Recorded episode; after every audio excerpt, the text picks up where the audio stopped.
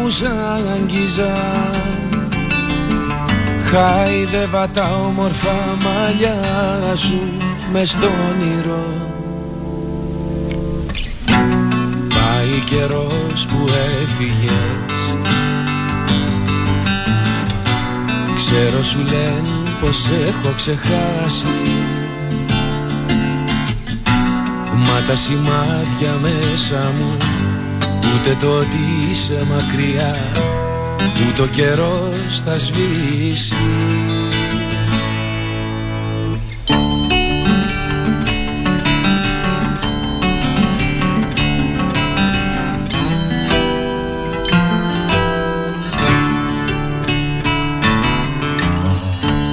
Δάκρυα στα μάτια μου έρχονται κάθε φορά που βλέπω πίσω. Όσο κι αν ψάξω δεν μπορώ να σε βρω, μα ξέρω κάπου εκεί μες στο πλήθος θα κρύβεσαι. Πάει καιρός που έφυγες. Ξέρω σου λένε πως έχω ξεχάσει,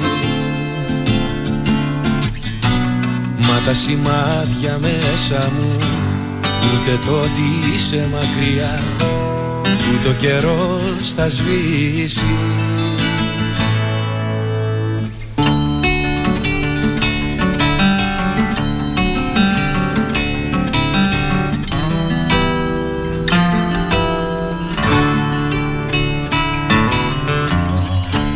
Χθες το βράδυ αργά ξύπνησα τρομαγμένος. Έτρεχες λέει καβάλα σαν λόγο που δεν άφηνε πατημασιές πάνω στο χώμα. Πάει καιρός που έφυγες.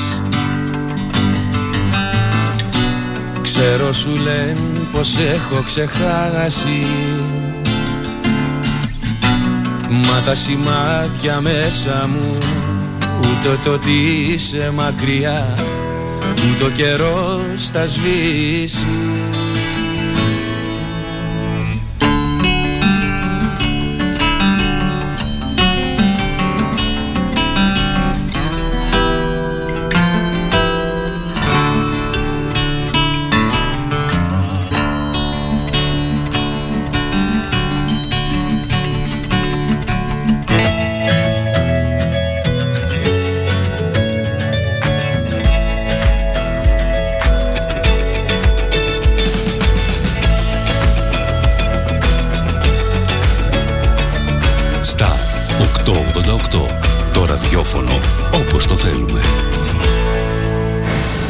Όταν ο αγαπημένος σου σταθμός ακούγεται παντού, ακούγεται παντού, ακούγεται παντού,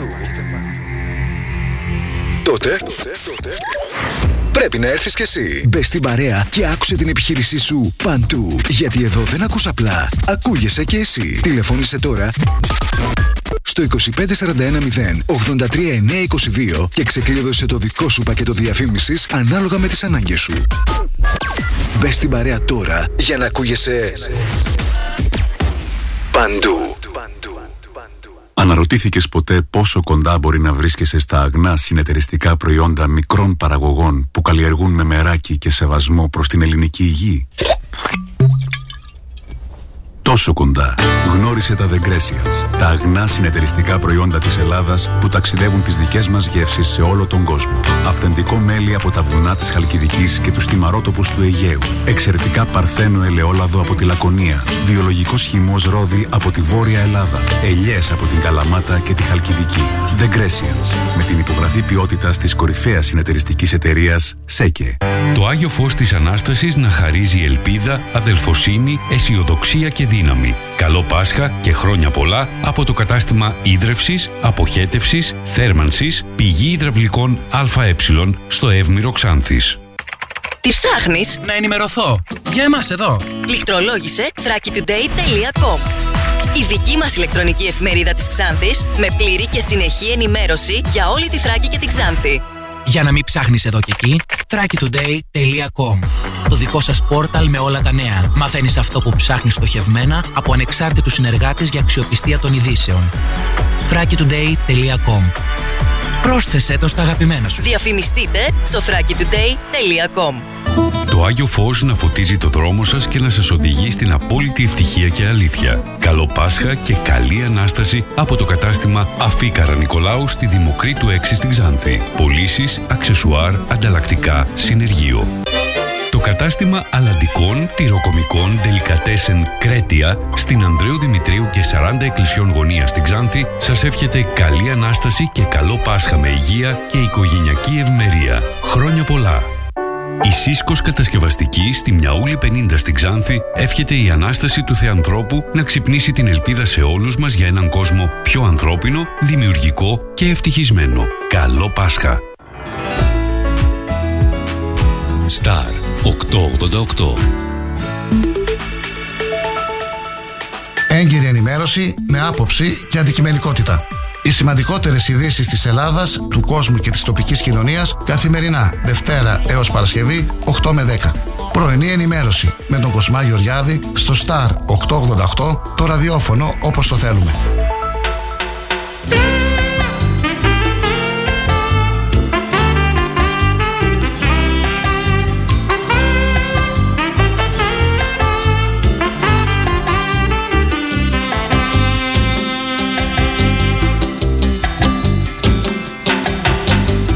Το σου μάτι ποτέ δεν κοιμάται και όλα τα βλέπει. Το τρίτο σου μάτι τη μέρα με βρίσκει στα πλήθη του δρόμου, στο μπαρ με εντοπίζει, το βράδυ πελάτη. Τη μέρα με βρίσκει στα πλήθη του δρόμου, στο μπαρ με εντοπίζει, το βράδυ πελάτη.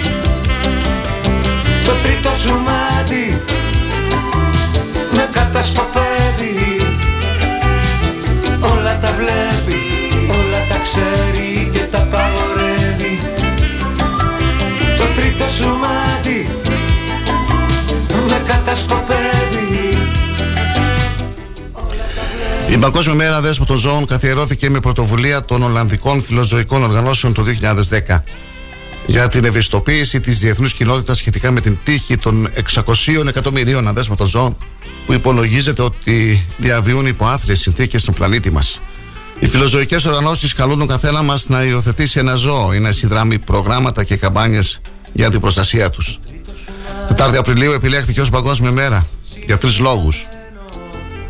Χρονικά είναι ακριβώς το μέσο της τέταρτη Οκτωβρίου που γιορτάζεται ως Παγκόσμια ημέρα των ζώων.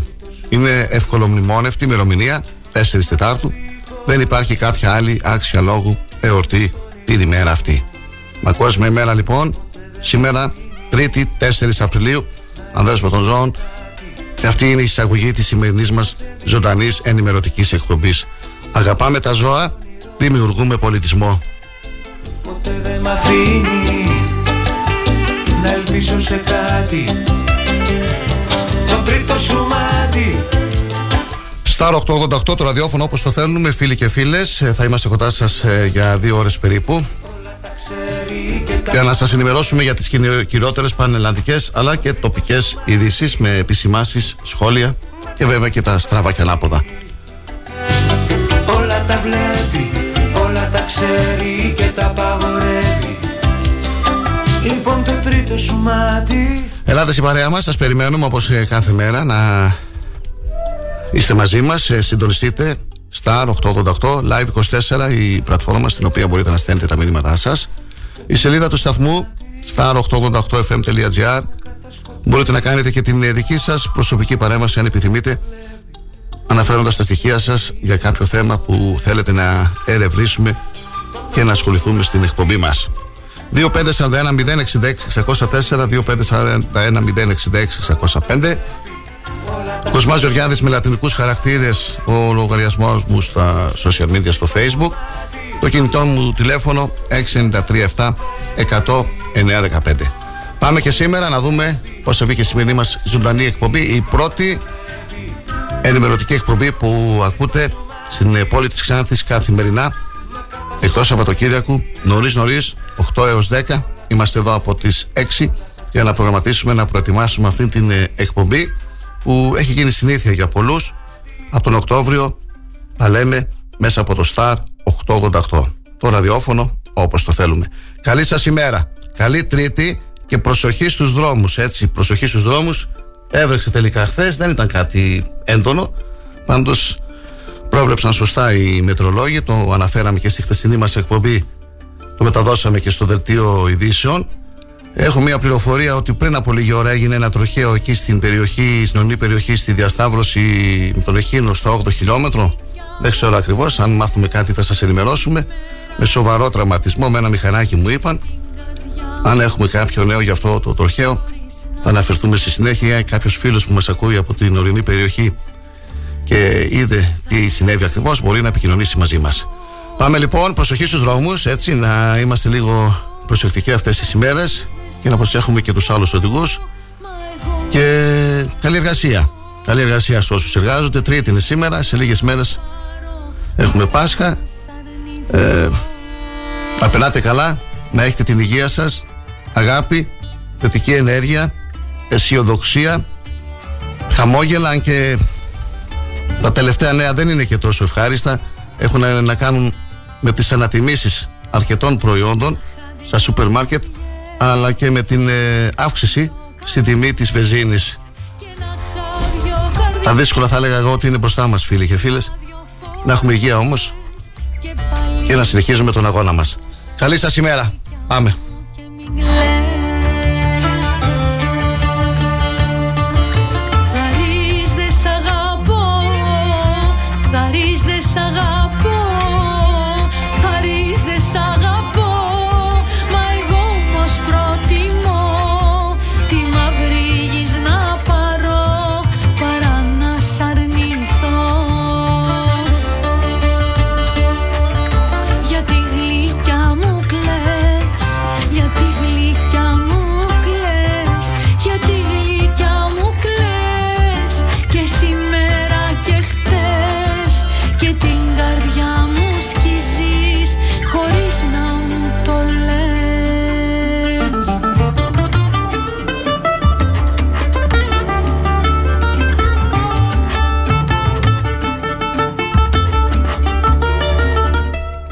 Σύμφωνα με το εορτολόγιο δεν υπάρχει κάποια γνωστή γιορτή σήμερα Τρίτη, τέσσερις Απριλίου.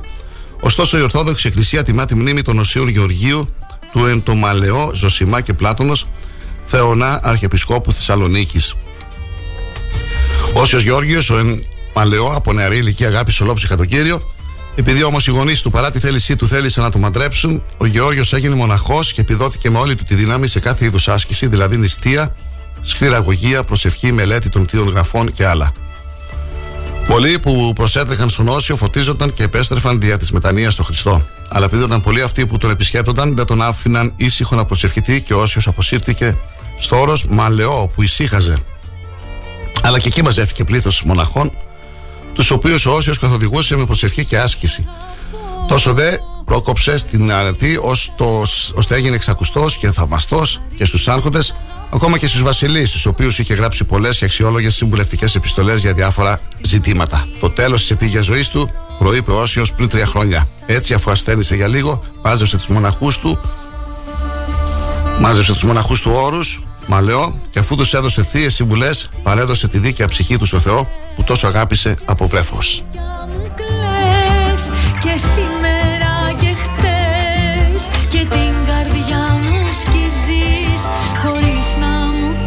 Σελήνη δεκατρία ημερών, δύση ήλιους στις δεκαεννιά και πενήντα.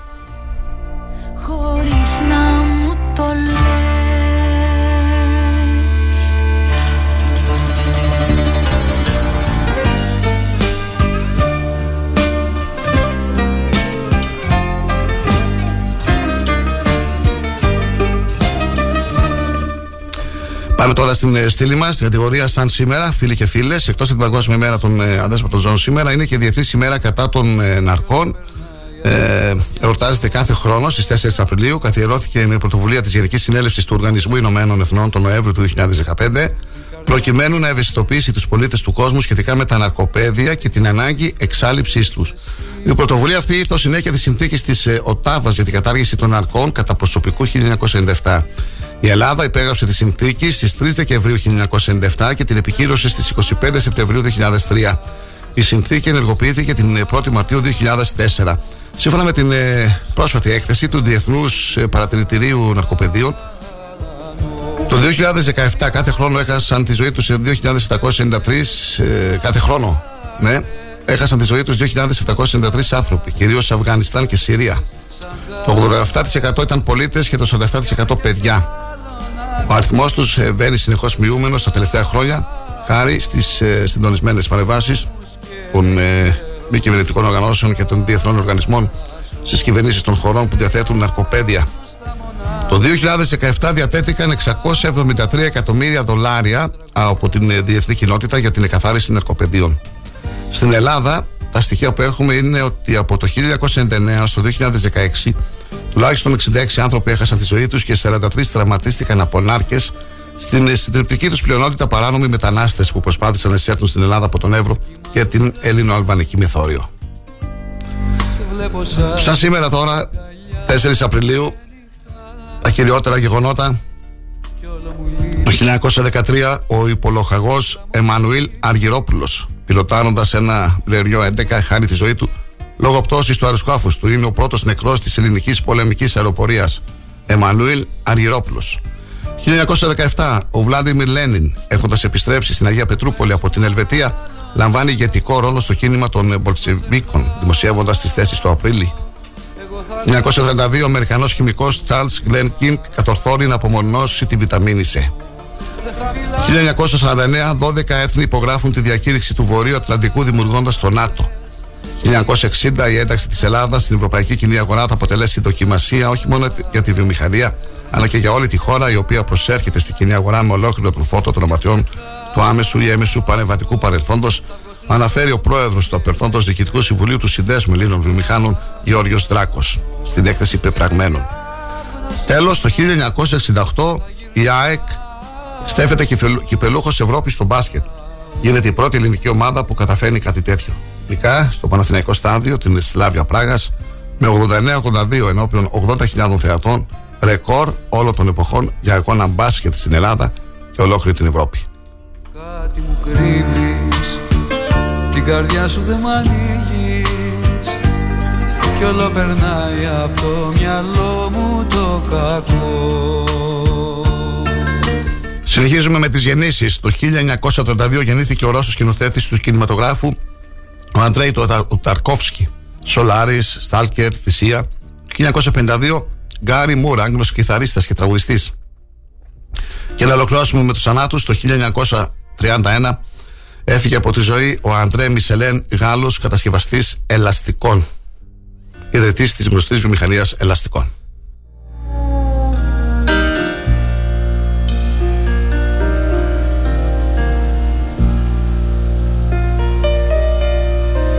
Απόψε δεν μιλώ σε κανένα, δεν ακούω κανέναν απόψε.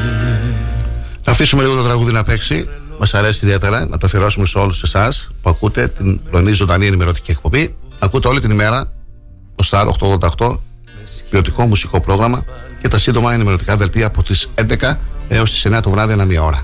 Καλή σας ημέρα. Καλή Τρίτη να έχετε, φίλοι μου. Κάπου, κάπου ξεχνιέμαι και νομίζω εσένα πως βλέπω. Απόψε που να βρίσκεσαι, πες μου που πας και τι κάνεις απόψε. Ε, μη μ' αφήνεις, φοβάμαι την τρέλα της πλάνης μου διώξε. Απόψε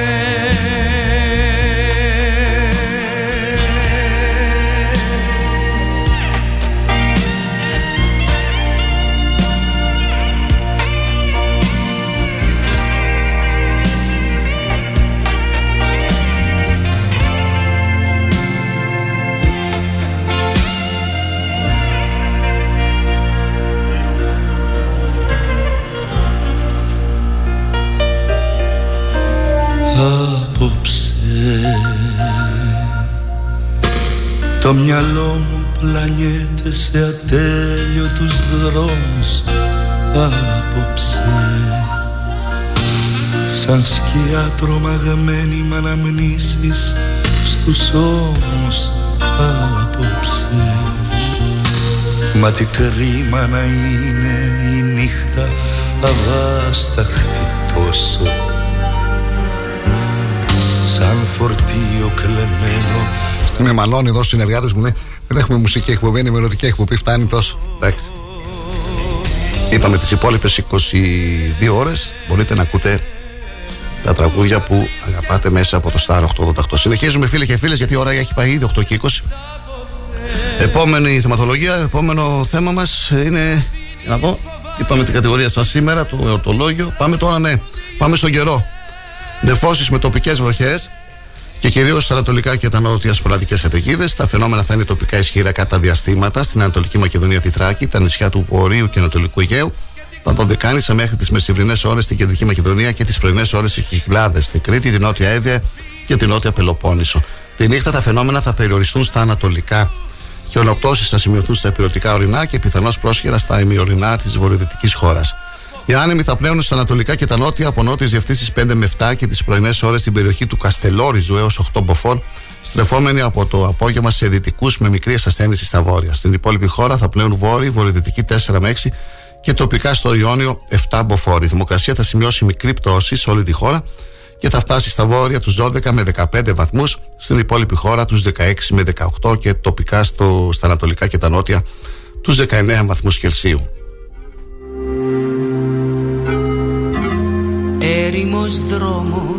Τι γίνεται σήμερα, τι τραγούδια είναι αυτά? Πάνε ασφαλτή με, το, με τον καιρό. Μακεδονία Θράκη, νεφώσεις με βροχές και σποραδικές καταιγίδες, οι οποίες είναι καταδια... Να σταματήσουμε. Νεφώσεις με βροχές λοιπόν για σήμερα, οι σποραδικές καταιγίδες, οι οποίες θα είναι κατά διαστήματα ισχυρές στην Ανατολική Μακεδονία, τη Θράκη και μέχρι τις μεσημβρινές ώρες στην Κεντρική Μακεδονία. Χιονοπτώσεις θα σημειωθούν στα ορεινά και πιθανώς πρόσκαιρα στα ημιορεινά της Δυτικής Μακεδονίας. Τα φαινόμενα στη Δυτική και τη Κεντρική Μακεδονία σταδιακά μέχρι τις βραδινές ώρες θα εξασθενήσουν και κατά τόπους θα σταματήσουν. Άνεμοι είναι ανατολική, ανατολική, νοτιοανατολική τέσσερα με πέντε μποφόρ. Βιάζομαι για να ακούσουμε το τραγούδι. Πολύ γρήγορα στη Δυτική και την Κεντρική Μακεδονία και από το βράδυ στις υπόλοιπες περιοχές βόρειο-βορειοδυτική. τέσσερα έως δεκαπέντε βαθμοί Κελσίου, Δυτική Μακεδονία τρεις με τέσσερις βαθμοί, χαμηλότερη. Άλλη φορά δεν θα σε δω, όμως για μένα είσαι εδώ. Είσαι παντού και πουθενά. Ξέρω πως δεν άλλη φορά δεν θα σε δω, όμως για μένα είσαι εδώ,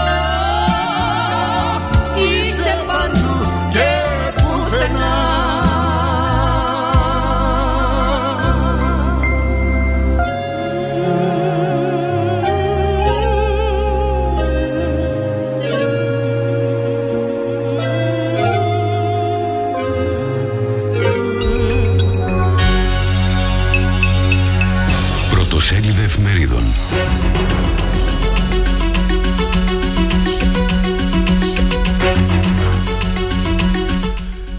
Εφημερίδα η Καθημερινή. Λείπουν τριακόσιες χιλιάδες ειδικοί πληροφορικής έως το δύο χιλιάδες τριάντα. Μεγάλες οι ανάγκες στην αγορά, μικρή προσφορά.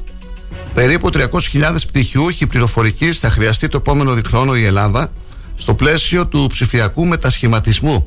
Σύμφωνα με μελέτη του Συνδέσμου Επιχειρήσεων Πληροφορικής και Επικοινωνιών Ελλάδας, η εκτίμηση για την επιπλέον ζήτηση ειδικών πληροφορικής είναι δεκαπέντε χιλιάδες με δεκαέξι χιλιάδες ετησίως έως το δύο χιλιάδες τριάντα. Στον αντίποδα, η προσφορά είναι οκτώ χιλιάδες με οκτώ χιλιάδες πεντακόσιες. Έτσι, προκύπτει ένα κενό ζήτησης προσφοράς κατά επτά χιλιάδες με επτά χιλιάδες πεντακόσιες, το οποίο οφείλεται μεταξύ άλλων στη μετανάστευση νέων επιστημόνων και στον ελλειπή επαγγελματικό προσανατολισμό στη δευτεροβάθμια εκπαίδευση. Άλλα θέματα της Καθημερινής. Φόρμουλα για τα εκτός σχεδίου πρώτου χίλια εννιακόσια ογδόντα πέντε, οι νέες ρυθμίσεις. Μουδιασμένο το ξεκίνημα για τα τρένα. Άρχισαν οι έλεγχοι στη Μύκονο σε δώδεκα γνωστά ξενοδοχεία, μπαρ και εστιατόρια. Ενώπιον της δικαιοσύνης σήμερα ο Τραπ. στα σαράντα εννέα δισεκατομμύρια εξακόσια εκατομμύρια οι συναλλαγές με κάρτες το δύο χιλιάδες είκοσι δύο ξεπέρασαν την αξία των αναλήψεων σε μετρητά.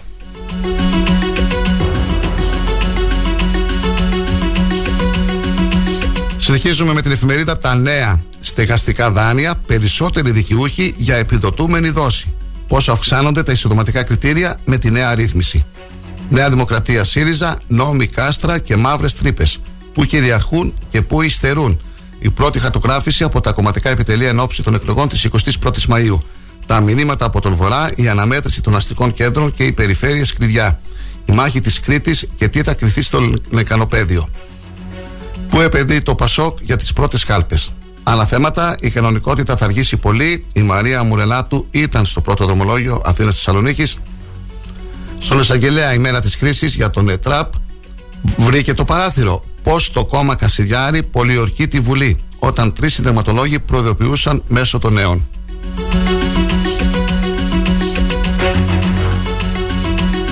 Συνεχίζουμε με την εφημερίδα Απογευματινή. Θα συνεχίσει να είναι βουλευτής του ΣΥΡΙΖΑ. Απάτη Ραγκούση, με εικονικές προσλήψεις του γιου και της κόρης του ως προσωπικό στη βίλα του Τσπάρου για να εισπράττουν την επιδότηση ανεργίας για εποχικούς και να φουσκώνουν τα έξοδα της ατομικής του επιχείρησης. Τι διαβάζουμε πρωί-πρωί. Βόβα από τον Εύκα. Άλλα θέματα της Απογευματινής. Ξεγλιστρώντας από τα τεκμήρια και τον επιπλέον φόρο. Οδηγός επιβίωσης. Προσοχή. Δύο εκατομμύρια πολίτες την πάτησαν άσχημα πέρσι. Σταμάτησαν του ρολογιού οι δείκτες. Έφυγε σαν Χελιδονάκη, σπουδαία ερμηνεύτρια του νέου κύματος.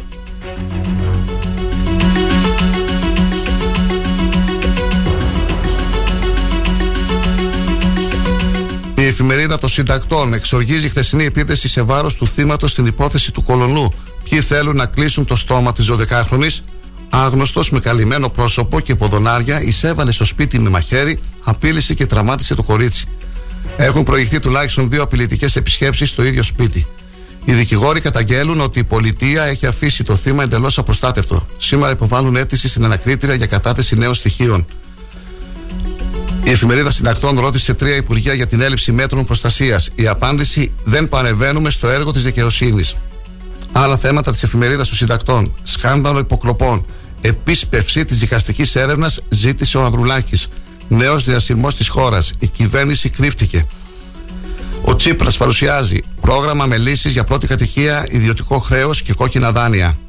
Κόμμα Κασιδιάρη. Ποιος είναι ο εισαγγελέας που αναλαμβάνει τα ενία του. Βρυξέλλες. Συνοστισμός από γερακίνες για τη θέση του Στόλτενμπεργκ στο ΝΑΤΟ.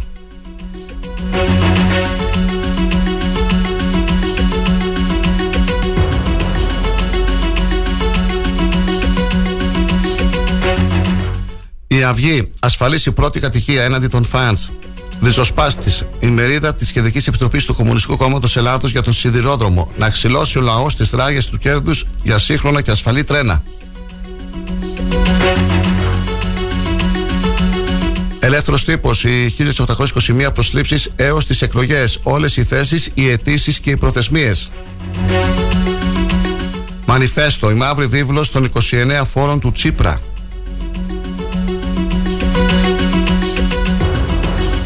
Τύπος Θεσσαλονίκης. Εφούντωσε η κόντρα Νέας Δημοκρατίας ΣΥΡΙΖΑ μετά από την συναυλία στη Θεσσαλονίκη. Προεκλογική μάχη με φόντο την Αριστοτέλους. Ζήσης Ιωακίμοβιτς. Fake news ΣΥΡΙΖΑ. Ότι δίθεν η Νέα Δημοκρατία επιχειρεί να ιδιωτικοποιήσει το νερό. Εφημερίδα Κόντρα. Βάζουν άλλον στην ηγεσία για να αποφύγουν την απαγόρευση από τον Άριο Πάγο. Πειρατική αλλαγή στο κόμμα Κασιδιάρη. Ο πρώην εισαγγελέας Κανελλόπουλος αναλαμβάνει την Προεδρία. Political. Πολιτικοί απατεώνες στο ΣΥΡΙΖΑ θα μας ταράξουν στους φόρους. Προβάδισμα Μητσοτάκη. Σε ποιες περιφέρειες χτυπάει η πρωτιά η Νέα Δημοκρατία. Συνεχίζουμε με τη Δημοκρατία. Μιχαλολιάκος καρφώνει Κασιδιάρη. Τον κατηγορεί για βρώμικα παιχνίδια με ολιγάρχες. Εμφύλιος πίσω από τα σίδερα. Και να ολοκληρώσουμε με την αυτεμπορική. Πληθωριστικό τσουνάμι εν όψη. Αυτό που είπαμε και εμείς στην αρχή, ότι έρχονται δύσκολες ημέρες για την οικονομία μας.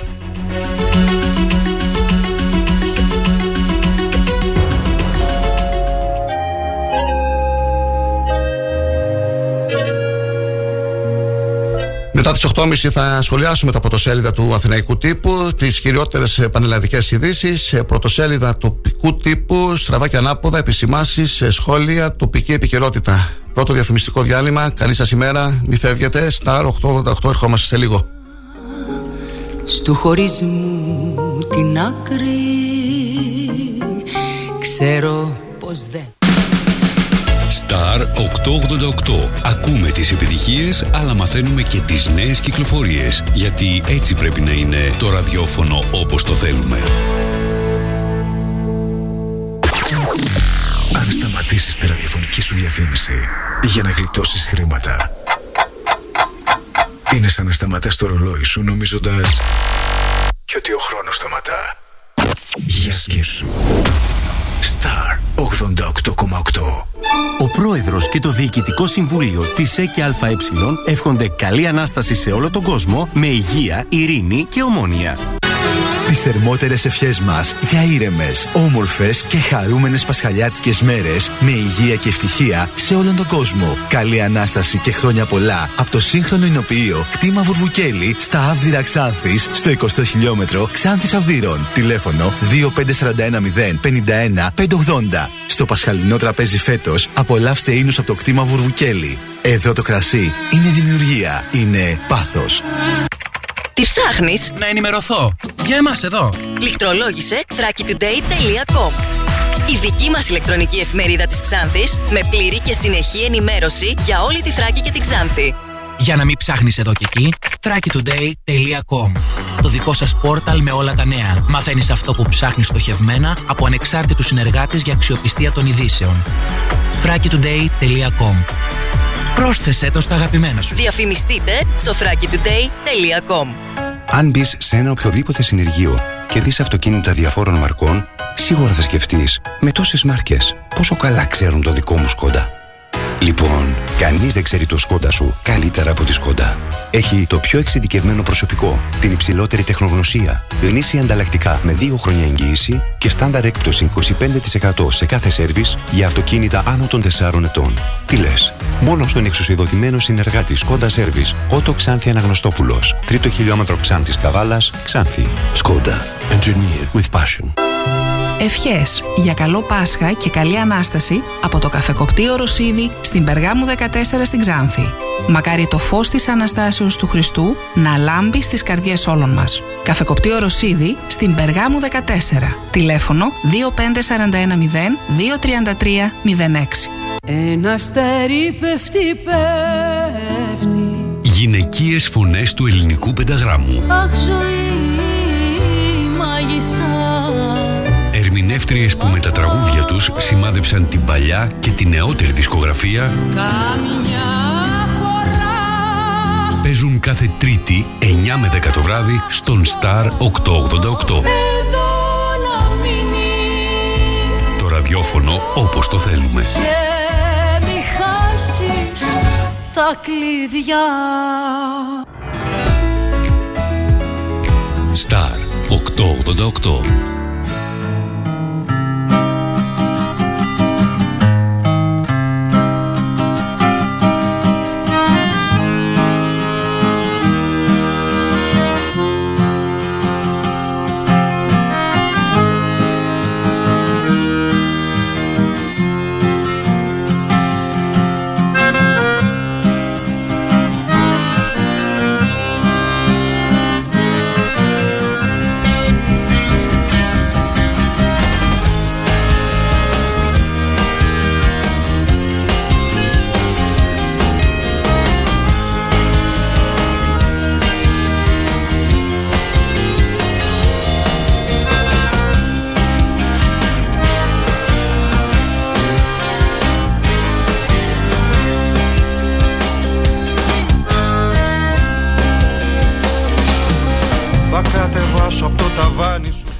Με το τέχνασμα της τοποθέτησης του πρώην ε, αντισαγγελέα του Αρείου Πάγου Αναστάσιου Κανελλόπουλου ως προέδρου στο κόμμα του, επιχείρη ο καταδικασμένος για διεύθυνση εγκληματικής οργάνωσης Ηλίας Κασιδιάρης να παρακάμψει την τροπολογία μπλόκο στη συμμετοχή του στις εκλογές της εικοστής πρώτης Μαΐου. Ο κ. Κανελλόπουλος επιβεβαίωσε το σχέδιο να τεθεί επικεφαλής του κόμματος Κασιδιάρη.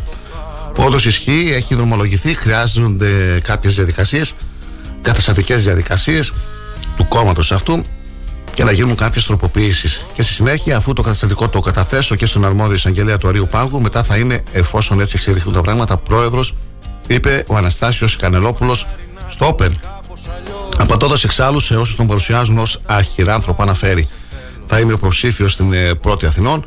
Όσο για το αχυράνθρωπος, μακριά από εμένα, ένας αντισαγγελέας του Αρείου Πάγου με την πορεία τη δική μου, ουδέποτε είναι δυνατόν να γίνει αχυράνθρωπος όχι μόνο του κ. Κασιδιάρη, αλλά του ιωδήποτε. Όπως εκτιμάται, η κάθοδος του κόμματος Έλληνες του Ηλία Κασιδιάρη στις εκλογές είναι πιθανό να κόψει ποσοστά άλλων κομμάτων. Δημοσκόπηση για λογαριασμό του Action είκοσι τέσσερα επιβεβαιώνει ότι το κόμμα Έλληνες του Ηλία Κασιδιάρη μπαίνει στη Βουλή, καθώς λαμβάνει ποσοστό τρία κόμμα πέντε τοις εκατό. Ενώ άλλη δημοσκόπηση για το Open έδειξε πως έξι στους δέκα απάντησαν πως αν δεν υπάρχει κόμμα Κασιδιάρη θα ψήφιζαν εναλλακτικά άλλα κόμματα. Σύμφωνα με τον Γιάννη Οικονόμου, πάντως, η Βουλή των Ελλήνων έχει ψηφίσει νόμο βάσει του οποίου η ελληνική δικαιοσύνη έχει τη δυνατότητα, οφείλει και μπορεί να μην επιτρέψει σε εγκληματικές οργανώσεις με τον οποιοδήποτε μανδύα να διεκδικήσουν την παρουσία τους σε εθνικές εκλογές.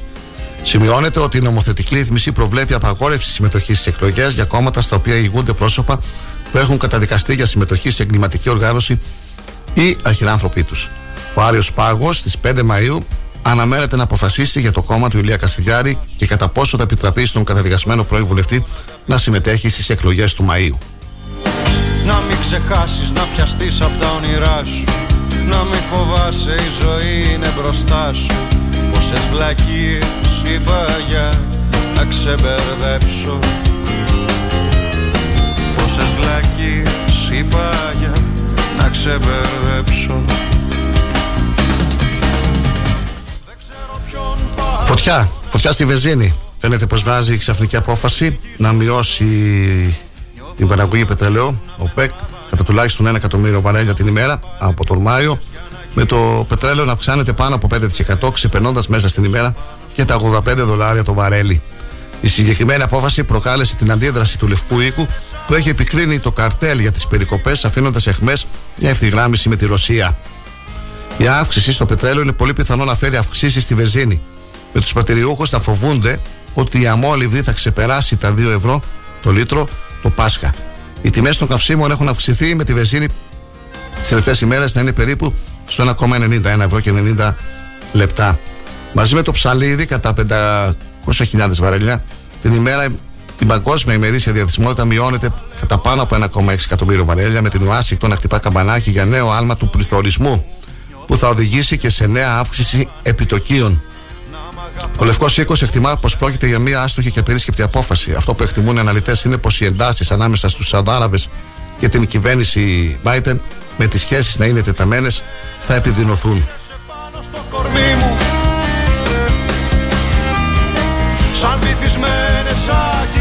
Να προλάβουμε να φουλάρουμε σήμερα, τι λες? Έτσι ως το Πάσχα εδώ θα είμαστε, δεν θα πάμε πουθενά. Αυτοί που σκέφτονται να ταξιδέψουν, να φροντίσουν, να γεμίσουν τα αυτοκίνητά τους και να περάσουν καλά.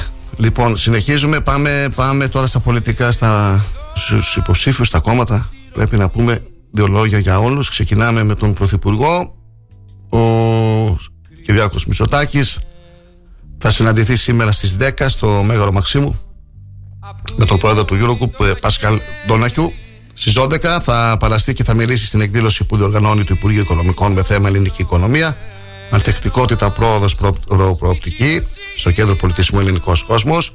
Στις πέντε η ώρα ο Κυριάκος Μητσοτάκης έχει συνάντηση στο Μέγαρο Μαξίμου με τον Ευρωπαίο Επίτροπο Αρμόδιο για τον Προϋπολογισμό και την Διοίκηση, Γιοχάνες Χάν. Συνεχίζουμε με το ΣΥΡΙΖΑ.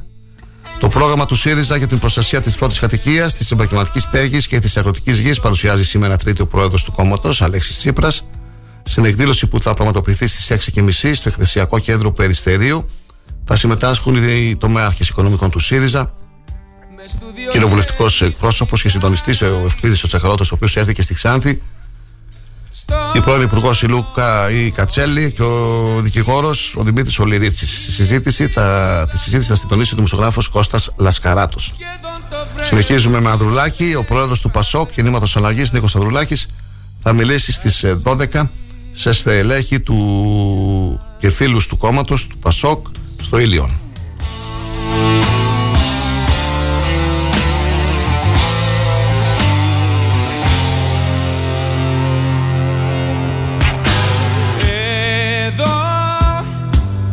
γιορτή του πόνου. Δίνομαι να μην κρυώνω του Λιάνου αυτό μη διάμα, σαν δαλιά του Χριστού φορώ στα πόδια μου. Τουλάχιστον ένας άνθρωπος έχασε τη ζωή του και άλλοι τριάντα τραυματίστηκαν όταν ε, τρένο εκτροχιάστηκε τις πρώτες πρωινές ώρες μετά τη σύγκρουσή του με μηχάνημα έργου και ένα από τα βαγόνια του πήρε φωτιά. Όπως ανακοίνωσαν οι υπηρεσίες πρώτων βοηθειών της Ολλανδίας, οι υπηρεσίες αντιμετώπισης εκτάκτων καταστάσεων έχουν σπεύσει στην περιοχή όπου έγινε η σύγκρουση, κοντά στο χωριό Βούρσκο Ετέν, ανάμεσα στη Χάγη και στη Λάιντεν. Σε ορισμένους από τους τραυματίες προσφέρθηκαν φροντίδες επιτόπου, ενώ άλλοι διακομίστηκαν σε νοσοκομείο, σύμφωνα με τις υπηρεσίες πρώτων βοηθειών. Μπορείτε να μας ε, ακούτε και μέσω της σελίδας σταρ οκτακόσια ογδόντα οκτώ εφ εμ τελεία τζι άρ και να ακούτε και τις προηγούμενες εκπομπές, ε, φίλοι και φίλες. Χθες ε, φιλοξενήσαμε τον ε, πρόεδρο της Ένωσης ε, Στρατιωτικών Περιφερειακής Ενότητας Ξάνθης, τον ε, κύριο Βάγιο Τσαπουλούνη, ο οποίος με αφορμή τον ε, ξαφνικό θάνατο του σαρανταεννιάχρονου λοχαγού σε μονάδα της Ξάνθης ε, την ώρα της εκπαίδευσης, καταθέτει η Ένωση σοβαρά ερωτήματα για την ε, υγειονομική περίθαψη στην ε, περιοχή μας, για την υποβάθμιση του νοσοκομείου Ξάνθης, για την έλλειψη μονάδας συντατικής θεραπείας. Ο λοχαγός μεταφέρθη στην ε, μονάδα εντατικής θεραπείας στην Καβάλα, στο νοσοκομείο της Καβάλας, και την επόμενη μέρα έθανε, έφυγε από τη ζωή. Σοβαρά ερωτήματα. Όλα είναι, είναι γνωστά τα περισσότερα, βέβαια. Είναι γνωστή η κατάσταση που επικρατεί στο, νοσο, στο νοσοκομείο με την υποβάθμισή του, με την υποστελέχωση αρκετών κλινικών. Είχε γίνει και κινητοποίηση, μεγάλη κινητοποίηση στο κέντρο της πόλης. Δεν, περίμε, δεν βλέπουμε όμως φως, δεν βλέπουμε να αλλάζει κάτι. Η ίδια κατάσταση παραμένει. Δεν ξέρω ποιο θα είναι το μέλλον του νοσοκομείου μας. Ένας, ε, μια συνέντευξη ήταν αυτή που είχαμε χθες. Η δεύτερη ήταν ε, πολύ ενδιαφέρουσα. Μπορεί να τη μεταδώσουμε πάλι την Παρασκευή, θα δούμε. Ήταν του Προέδρου του Ορειβατικού Συλλόγου Ξάνθης, του κυρίου Παπαθανασίου, ο οποίος αναφέρθηκε στην ε, πέμπτη γιορτή των ε, μονοπατιών που θα πραγματοποιηθεί την ερχόμενη Κυριακή εννέα Απριλίου. Να ευχηθούμε να είναι καλός ο καιρός. δέκα η ώρα το ραντεβού, δέκα η ώρα συνάντηση στη γέφυρα του Σαμακόβ, και εσείς μπορείτε να επιλέξετε μία από τις πέντε διαδρομές, να περπατήσουμε, να γνωρίσουμε τις περιοχές, ε, να βρεθούμε σε λίγα λεπτά στην φύση. Όμορφες διαδρομές. Οι άνθρωποι του Ορειβατικού Συλλόγου Ξάνθης, μαζί με μέλη των Ξάνθη Ράνες και με άλλους συλλόγους, προχώρησαν στην σήμαση και στην συντήρηση των μονοπατιών. Ο Ορειβατικός Σύλλογος τα επαναφέρει. Θα πρέπει όμως ε, να φροντίσει και η Περιφέρεια και ο Δήμος Ξάνθης για την ε, απλή συντήρησή τους. Και βέβαια τα μονοπάτια συντηρούνται όταν περπατιούνται.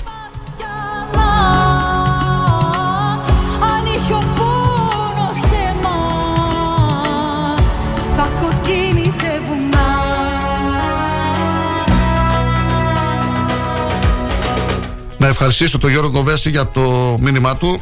Καλημέρα φίλε Κοσμά και σε όλο το επιτελείο του Σταρ οκτακόσια ογδόντα οκτώ. Να έχετε μια όμορφη Τρίτη από τη βροχερή Γεννησία. Εκεί βρέχει. Εγώ νομίζω αυτή την ώρα δεν βρέχει, έχει σταματήσει. Κάνα το μήνυμα μου τόσοι άνθρωπος στις οκτώ και επτά.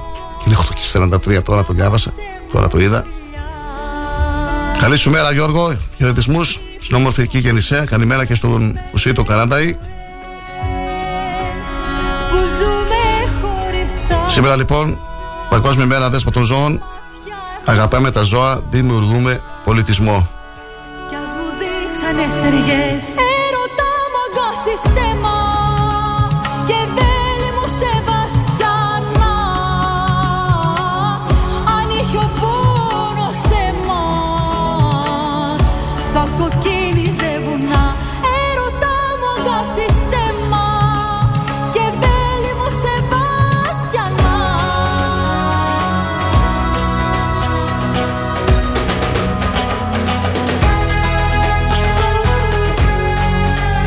Καλημέρα στο Βαγγέλη του Παρασχίδη.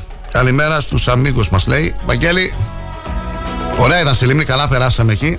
Θα ξαναπάμε. Πρωτομαγιά δεν ξέρω να κανονίσουμε κάτι. Και στην ε, Λίμνη στη Βιστονίδα, στο χρυσάκι της Αγίας Παρασκευής.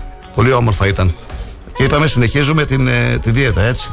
Δεν τρώμε τίποτα, ούτε τσίπουρα, ούτε σουλάκια. Κάνουμε καλή διατροφή. Γεια σου, Βαγγέλη. Καλή εργασία. Πρόσεχε εκεί στους δρόμους, έτσι. Θα κοκκίνιζε βουνά, έρωτα μαγαθιστέμα. Και δεν μου σε... Ευχαριστώ, Αλέξανδρε Παυλικιάνε, για το πρωτοσέλιδο που μας έστειλες σήμερα για την ηχό της ε, Θράκης. Θα αναφερθούμε σε λίγο στα πρωτοσέλιδα του τοπικού τύπου. Πάρε μαγκαλιά, τέρμα η δουλειά, πάμε βόλτα απόψε μέχρι το ξημέρωμα.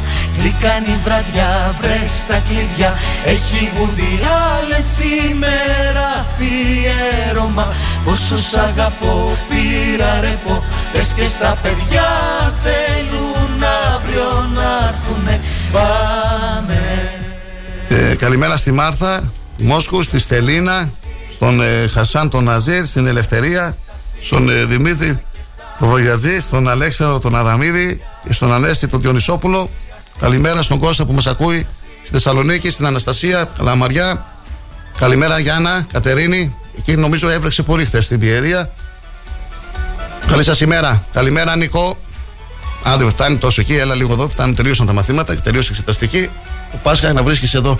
Και ε, πρόσεξα λίγο εκείνο για αυτούς τους φίλους που ενδιαφέρονται και μου έκανε εντύπωση. Θέλω να ασχοληθώ περισσότερο, θα το δω τις επόμενες ημέρες. Πού είναι το πρωτοσέλιδο της Καθημερινής? Διάβασα κιόλας λίγο στην αρχή την εισαγωγή.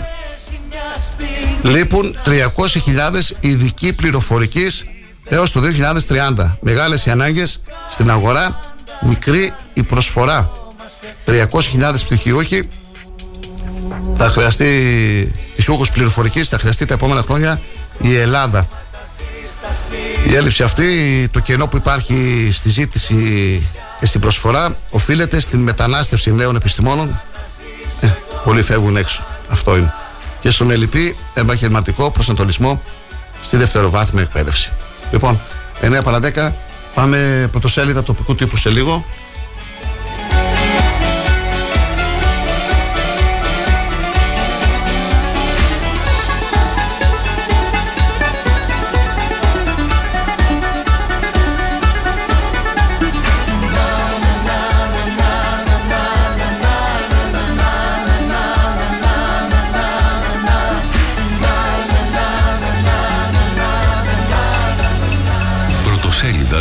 Τύπου.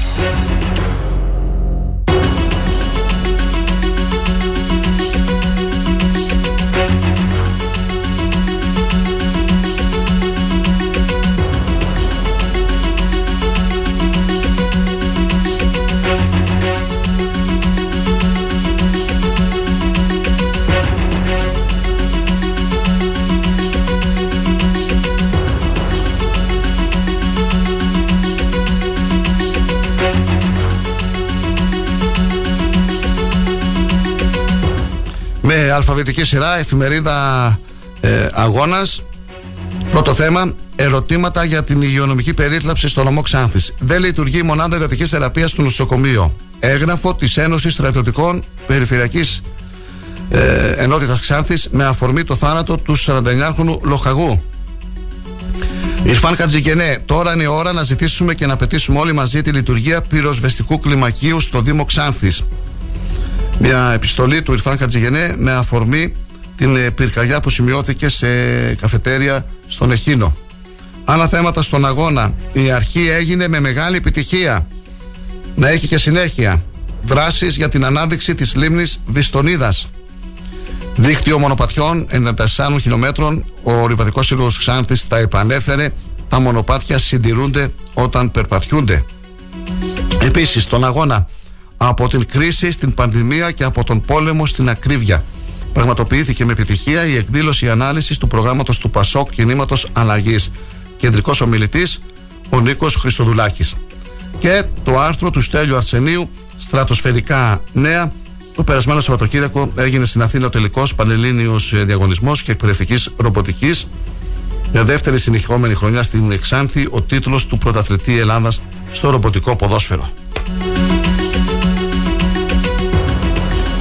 Συνεχίζουμε με την εφημερίδα Αδέσμευτη. Πρώτο θέμα, γιατί δεν λειτουργούσε η μονάδα εντατικής θεραπείας του νοσοκομείου Ξάνθης? Αν λειτουργούσε, θα μπορούσε να έχει σωθεί ο συνάδελφός μας? Πολλά ερωτήματα από την Ένωση Στρατιωτικών Ξάνθης για τον θάνατο του σαράντα εννιάχρονου λοχαγού. Άλλα θέματα της Αδέσμευτης. Μεγάλη επιτυχία με Σάβα Μελισσόπουλο και τέσσερις ο πρόεδρος της κοινότητας Σταυρούπολης Ξάνθης Τάσος Σημεωνίδης. Πυρκαγιά κατέστρεψε καφέ στον Εχίνο. Ιρφάν Κατζιγενέ. Τώρα λειτουργία πυροσβεστικού κλιμακίου στο Δήμο Μίκης. Φρίκη στην Ορεστιάδα. Στρατιωτικός βίασε δεκατετράχρονο, τον έστειλε στο νοσοκομείο. Στα αθλητικά νέα, σε κίνδυνο Ορφέας Ξάνθης και Άρης Σαββάτου μετά από τις ήττες τους από Πανδραμαϊκό και Αγροτικό Αστέρα. Και παραπολιτικά, καλάθι για τους αναγνώστες. Σας είχαμε υποσχεθεί ότι λίγα συντόμως θα μοιράζουμε εκτός από τα φύλλα της εφημερίδας στους συνδρομητές μας και στα περίπτερα άλλα εκατό φύλλα δωρεάν στους πολίτες. Συνεχίζουμε με την εφημερίδα Θράκη. Χάνει έξι έδρες ο Δήμος Ξάνθης και από δύο Άδυρα και Μύκη, ενώ η απογραφή του δύο χιλιάδες είκοσι ένα καταπίνει οκτώ συμβούλους στο Δήμο Τοπύρου. Θωμάς Μίχογλου. Ανεβαίνει το πλαφόν εισόδου. Λιγότεροι και οι αντιδήμαρχοι και οι ειδικοί σύμβουλοι. Άλλα θέματα της εφημερίδας ε, Θράκη. Αν και δεν επαρκούν για όλους τους Ξανθιώτες, εγγραφή στον προσωπικό γιατρό παραλίγο πέναντι. Τα πρακτικά προβλήματα και οι διευκρινήσεις από τον πρόεδρο του Ιατρικού Συλλόγου Ξάνθης. Όχι στο μονοπόλιο της φωτογράφησης για ταυτότητα, είπαν χθες οι φωτογράφοι της Ξάνθης. Ε, Εύη Φανίδου, ο πολίτης πρέπει να έχει την ευχέρεια της επιλογής. Στην αθλητική στήλη, Τρίτη Εθνική, πρόωρο Μεγάλο Σάββατο. Τα αποτελέσματα της εικοστής πέμπτης αγωνιστικής κράτησαν πίσω Ορφέα Ξάνθης και Άρη Σαββάτου, που προετοιμάζονται για τις αναμετρήσεις με Ποσειδώνα Μηχανιώνας και Αλεξανδρούπολη αντίστοιχα. Μπάσκετ με θρίαμβο στην πέμπτη θέση ο Λεύκηπος.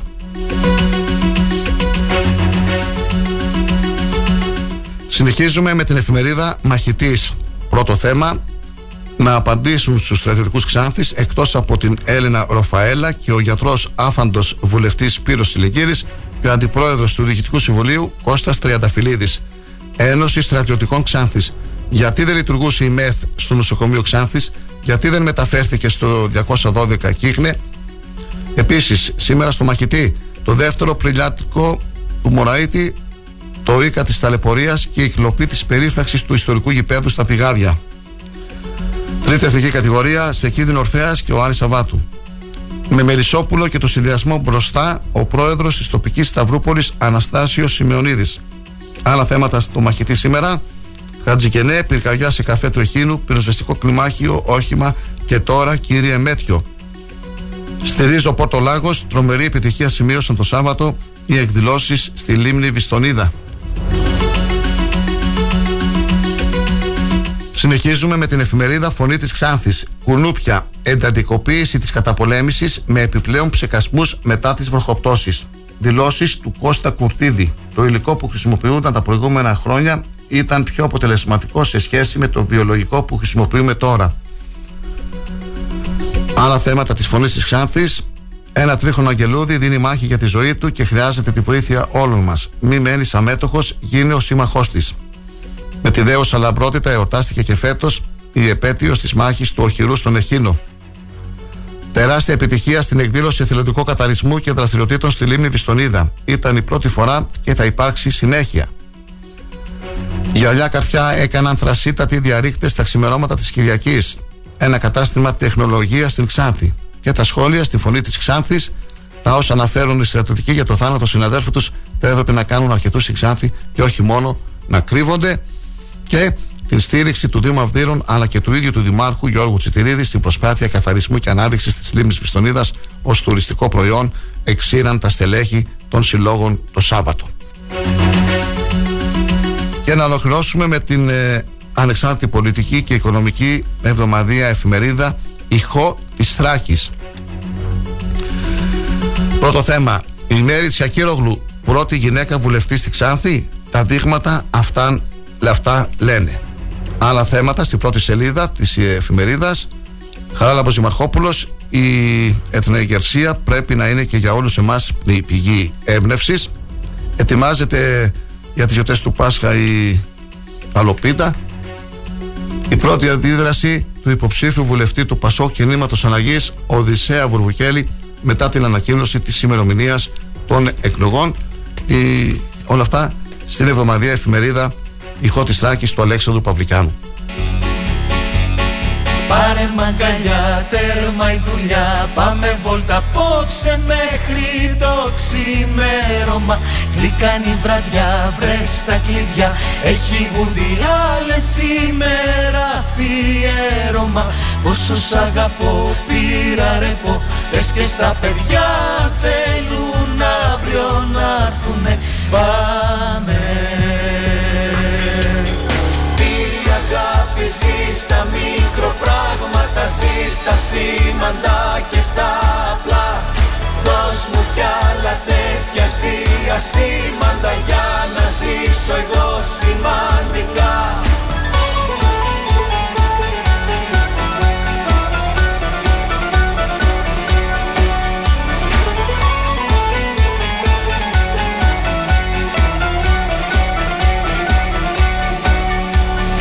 Γύρισες νωρίς, αχ να χάρεις, τρίψε μου την πλάτη λίγο πριν ξαπλώσουμε. Τέλειωσε ο καφές, μου λείψες χθες, έλα το τραπέζι μια στιγμή να στρώσουμε.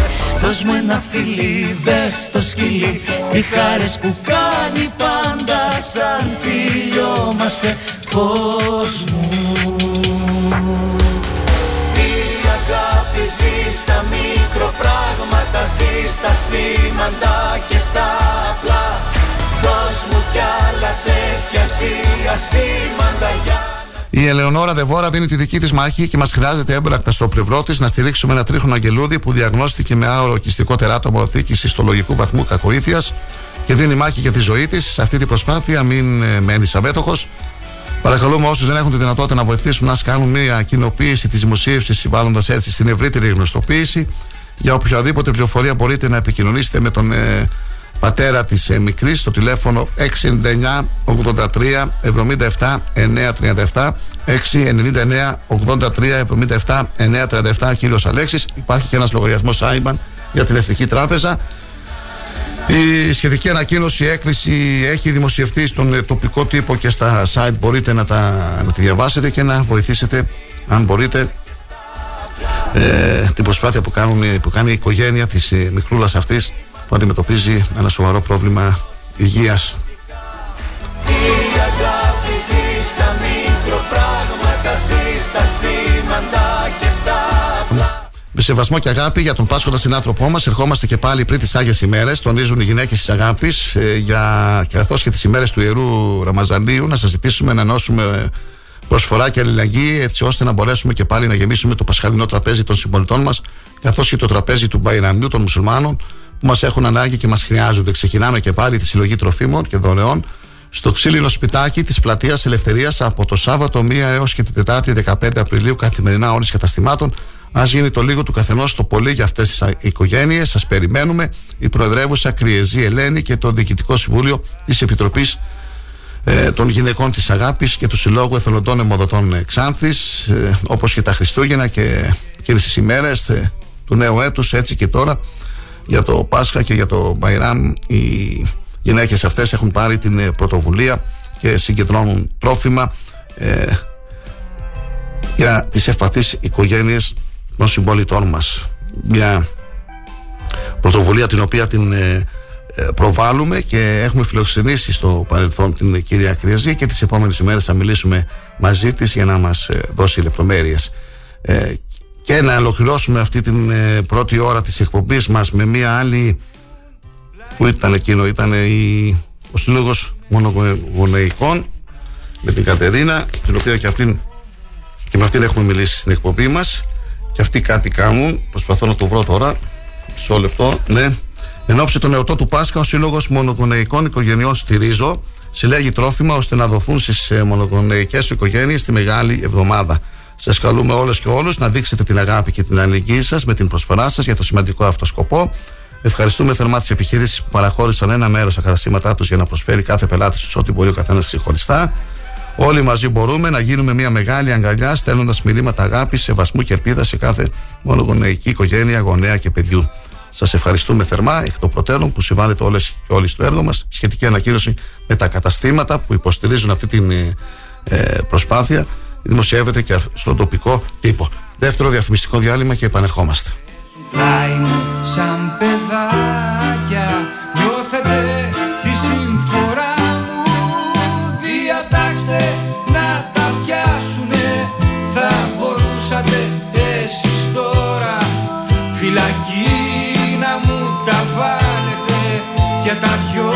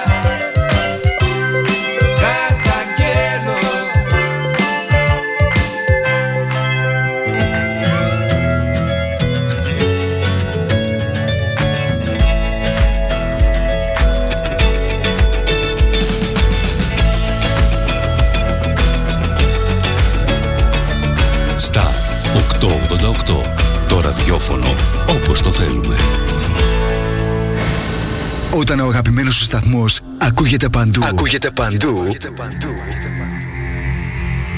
Τότε, τότε, τότε πρέπει να έρθεις κι εσύ. Μπες στην παρέα και άκουσε την επιχείρησή σου παντού. Γιατί εδώ δεν ακούς απλά, ακούγεσαι κι εσύ. Τηλεφώνησε τώρα στο είκοσι πέντε σαράντα ένα μηδέν ογδόντα τρία εννιακόσια είκοσι δύο και ξεκλείδωσε το δικό σου πακέτο διαφήμισης ανάλογα με τις ανάγκες σου. Μπες στην παρέα τώρα για να ακούγεσαι παντού. Ένωση Ιδιοκτητών Ραδιοφωνικών Σταθμών Ελλάδος. Καλούμε την κυβέρνηση να δώσει τέρμα στην ασυδοσία των πνευματικών και συγγενικών δικαιωμάτων εις βάρος της ελεύθερης ραδιοφωνίας. Ζητάμε την παρέμβαση του κράτους για ισονομία, δίκαιο τρόπο υπολογισμού των δικαιωμάτων από τους οργανισμούς συλλογικής διαχείρισης και να σταματήσει επιτέλους η τρομοκρατική μεθοδολογία προς τους συναδέλφους μας. Ενήρσε Ένωση Ιδιοκτητών Ραδιοφωνικών Σταθμών Ελλάδος. Ο Αθλητικός Σύλλογος Τραμπολίνου Ξάνθης Ερατώ, σε συνδιοργάνωση της Ελληνικής Γυμναστικής Ομοσπονδίας και του Δήμου Ξάνθης, σας προσκαλεί στους προκριματικούς αγώνες που θα πραγματοποιηθούν στο κλειστό γυμναστήριο Φίλιππος Αμοιρίδης στις οκτώ και εννιά Απριλίου από τις δέκα το πρωί έως τις έξι το απόγευμα, με τη συμμετοχή δεκαέξι σωματείων και διακόσιων επτά αθλητών. Είσοδος ελεύθερη. Χορηγός επικοινωνίας Star οκτακόσια ογδόντα οκτώ. Η θύρα συστήματα κουφωμάτων στο πρώτο χιλιόμετρο Ξάνθης Πετεινού εύχεται το φως της Ανάστασης να φωτίζει τις ζωές όλων μας και να μας χαρίζει υγεία, οικογενειακή ευτυχία και επαγγελματική προκοπή. Καλό Πάσχα! Τι ψάχνεις? Να ενημερωθώ! Για εμάς εδώ! Λιχτρολόγησε θράκη τουντέι τελεία κομ. Η δική μας ηλεκτρονική εφημερίδα της Ξάνθης με πλήρη και συνεχή ενημέρωση για όλη τη Θράκη και την Ξάνθη. Για να μην ψάχνεις εδώ και εκεί, θράκη τουντέι τελεία κομ. Το δικό σας πόρταλ με όλα τα νέα. Μαθαίνεις αυτό που ψάχνεις στοχευμένα από ανεξάρτητους συνεργάτες για αξιοπιστία των ειδήσεων. θράκη τουντέι τελεία κομ. Πρόσθεσέ το στα αγαπημένα σου. Διαφημιστείτε στο θράκη τουντέι τελεία κομ. Στη μονάδα ανακύκλωσης Geometal Scrap παραδίδεις τα σίδερα και τα μέταλά σου και παίρνεις μετρητά. Τι να φτάρει, ε! Ρε πάτε καλά, μιλήστε να καταλάβει ο κόσμος, ρε. Τι Geometal Scrap, τι είμαστε πέρα, μια εταιρεία marketing. Οι άνθρωποι έρχονται, παίρνουν τα σίδερά σου, τα μεταφέρουν, τα μεταποιούν, τα διαλύουν, τα κάνουν μπάχαλο. Πώς το λένε. Τι θες τώρα εσύ, ρε παιδάκι μου, εσύ θα πας εκεί πέρα, θα αναλάβουν αυτοί όλο αυτό το πακέτο και εσύ θα πάρεις το χαρτί στο χέρι. Και θα έχει και το άι ες ο το δεκατέσσερα χιλιάδες ένα και θα έχει και τη συστηματάρα το εδώ, ε. Αυτό που είναι για οριστική διαγραφή οχήματος τέλους κύκλου ζωής. Έχεις σε μπερδέψει, σου λέω, ξύπνα, όλα τα αναλαμβάνουν τα παιδιά εκεί πέρα. Και παίρνεις και το κασέρι χέρι στο χέρι, φυλάκια, τετέλεστε. Τι θα κάνεις? Θα έρθεις Geometal Scrap. Geometal Scrap. Δεύτερο χιλιόμετρο Ξάνθης Καβάλας, τηλέφωνο είκοσι πέντε σαράντα ένα μηδέν είκοσι δύο εκατόν εβδομήντα έξι και στο geometal τελεία gr. Star οκτακόσια ογδόντα οκτώ. Έγκυρη ενημέρωση με άποψη και αντικειμενικότητα. Οι σημαντικότερες ειδήσεις της Ελλάδας, του κόσμου και της τοπικής κοινωνίας καθημερινά, Δευτέρα έως Παρασκευή, οκτώ με δέκα. Πρωινή ενημέρωση με τον Κοσμά Γεωργιάδη στο Star οκτακόσια ογδόντα οκτώ, το ραδιόφωνο όπως το θέλουμε.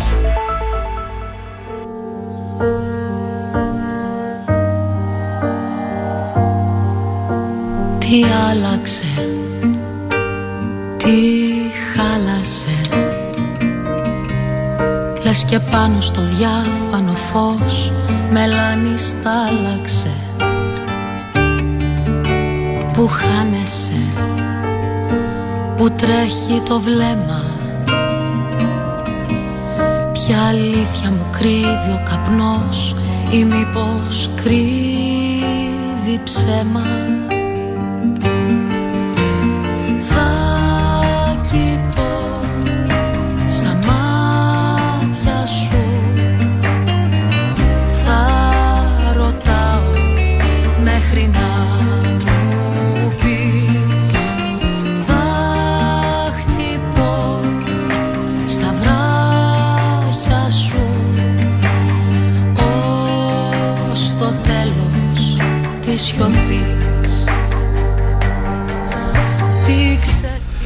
Συνεχίζουμε με κάποια στραβά και ανάποδα, φίλοι και φίλες, από συμπολίτες μας. Ο Κώστας ο Τσουνάκος είχε γράψει: θα παρακαλούσα τον υπεύθυνο καθαριότητας του Δήμου Ξάνθης, αν στέλνει ένα οδοκαθαριστή αραιά και πού, να μην καλομάθουμε κιόλας από την είσοδο της πόλης, στη Δημοκρίτου, έως τα φανάρια στη διασταύρωση Λεωφόρου Στρατού με Δημοκρίτου. Η κατάσταση έχει ξεφύγει από λογής λογής απορρίμματα. Έχουμε να δούμε άνθρωπο της καθαριότητας πολλά πολλά χρόνια τώρα. Ο Στράτος ο Γραμμένης, εδώ και ένα μήνα πλέον λείπει ο καθρέφτης. Δεν ξέρω τώρα αν έχει αποκατασταθεί αυτό, Στράτο. Εγώ θα το πω όμως. Εδώ και ένα μήνα πλέον λείπει ο καθρέφτης, θυμάσαι, στη διασταύρωση δώδεκα Αποστόλων με Βουλγαροκτόνου.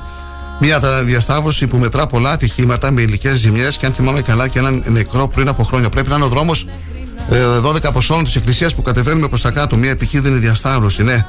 Το έχω καταλάβει. Μια φορά δεν το είδα το στόπ εγώ και είχε το μηχανάκι, παραλίγο θα χτυπούσαμε. Ε, θέλει προσοχή εκεί.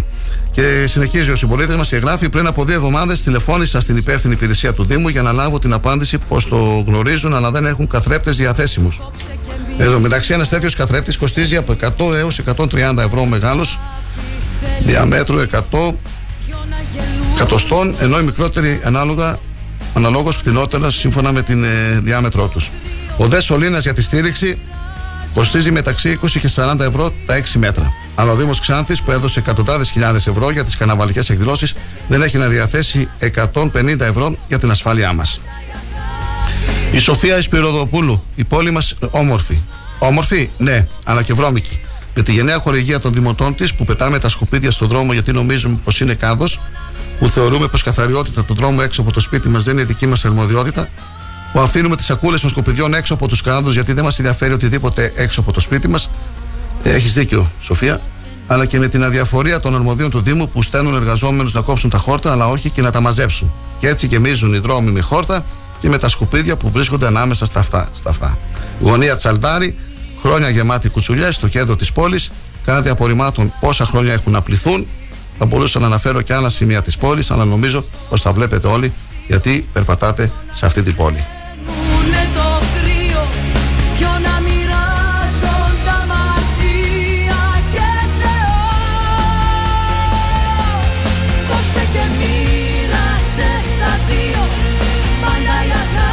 Ο Τάσος ο Σημεωνίδης της ε, κοινότητας Σταυρούπολης ε, στην ε, Δημοτική Παράταξη του Μελισσόπουλου.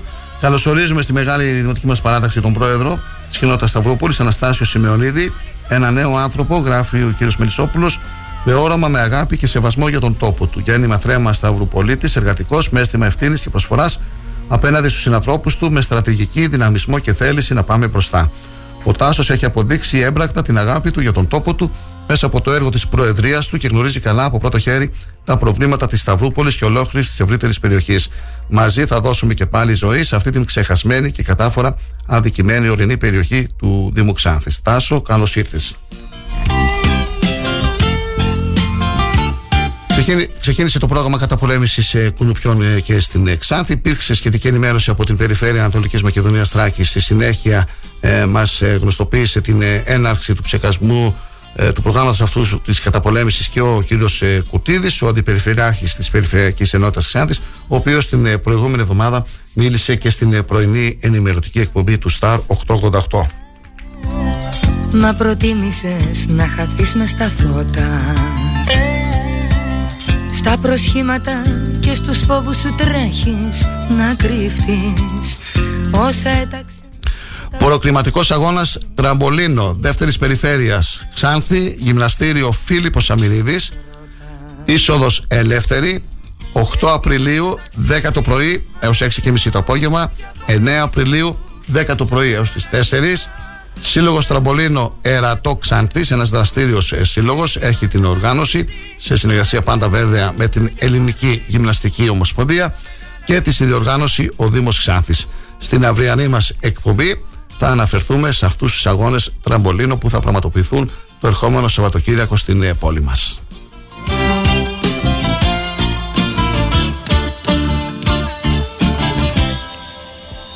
Κι αν σκορπίσαμε και ψαχνόμαστε τώρα.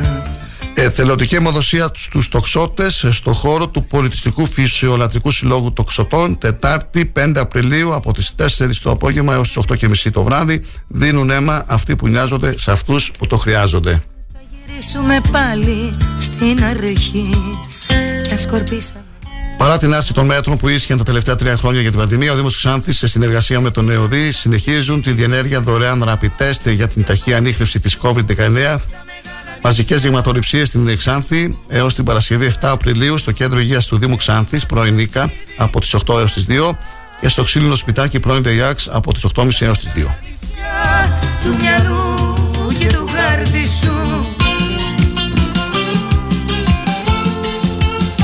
Συνεδριάζει σήμερα το Δημοτικό Συμβούλιο του Πύρου με δέκα θέματα στην ημερήσια διάταξή του. Τα περισσότερα είναι υπηρεσιακού ενδιαφέροντος. Επίσης, αύριο Τετάρτη και ώρα εννέα και μισή το πρωί θα συνεδριάσει η Οικονομική Επιτροπή του Δήμου Ξάνθης με δύο θέματα στην ημερήσια διάταξη. Ακούτε την ζωντανή πρωινή ενημερωτική εκπομπή του Star οκτακόσια ογδόντα οκτώ. Είμαστε μαζί σας από τις οκτώ η ώρα περίπου. Φίλοι και φίλες, να ευχαριστήσουμε όλους και όλες εσάς που είστε στην παρέα μας. Μια, ε, ένα ενημερωτικό δελτίο για τη συνέχεια από την Ομαρχιακή Επιτροπή Πασόκ Κινήματος Αλλαγής. Με μεγάλη επιτυχία ολοκληρώθηκε η εκδήλωση ανάλυσης του προγράμματος από την κρίση στην πανδημία και από τον πόλεμο στην ακρίβεια. Ο κεντρικός ομιλητής Υπουργός Νίκος Χριστοδουλάκης ανέλυσε βασικές πτυχές των θέσεων της παράταξης, δίνοντας το στίγμα στον δρόμο προς τις εθνικές εκλογές. Ακολούθησαν παρεμβάσεις από τοπικά στελέχη ως προς το πώς το πρόγραμμα αυτό μπορεί να βρει εφαρμογή στην περιοχή της Ξάνθης και ευρύτερα στην περιφέρεια Ανατολικής Μακεδονίας και Θράκης. Συγκεκριμένα και κατά σειρά τοποθέτησης, ο κύριος Αργύρης Πλέσχιας μίλησε για τις απαραίτητες υποδομές και το πλαίσιο υπό το οποίο θα πρέπει να σχεδιαστούν. Ο, υπουργός, ο πρώην Υπουργός κ. Σωκράτης Ξενίδης μίλησε για την ανάπτυξη και τις δυνατότητες της περιοχής και ο κ. Άλκης Χίσας για ζητήματα αγροτικής πολιτικής. Το ΠΑΣΟΚ έχει ολοκληρώσει την κατάρτιση του κυβερνητικού του προγράμματος ήδη από τον περασμένο Δεκέμβριο. Στην παραφιλολογία και το κουτσομπολιό που μονοπολούν εσχάτως στον δημόσιο διάλογο, επιλέγει να απαντά πολιτικά.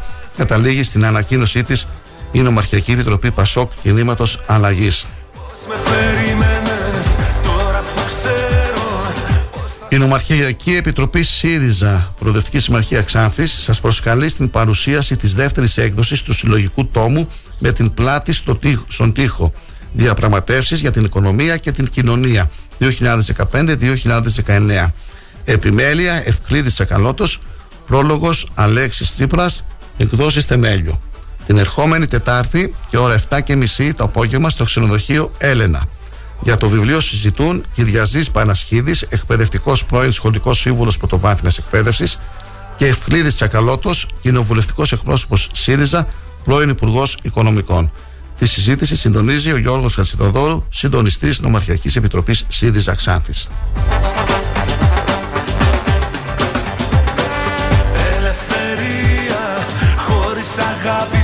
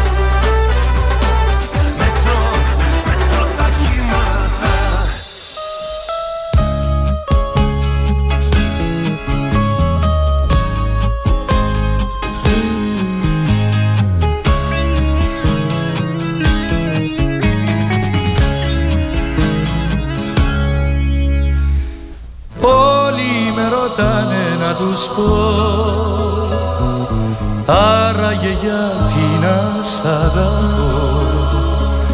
Κι όλοι απορούν γιατί να είσαι εσύ, σώμα μου, μυαλό μου και ψυχή.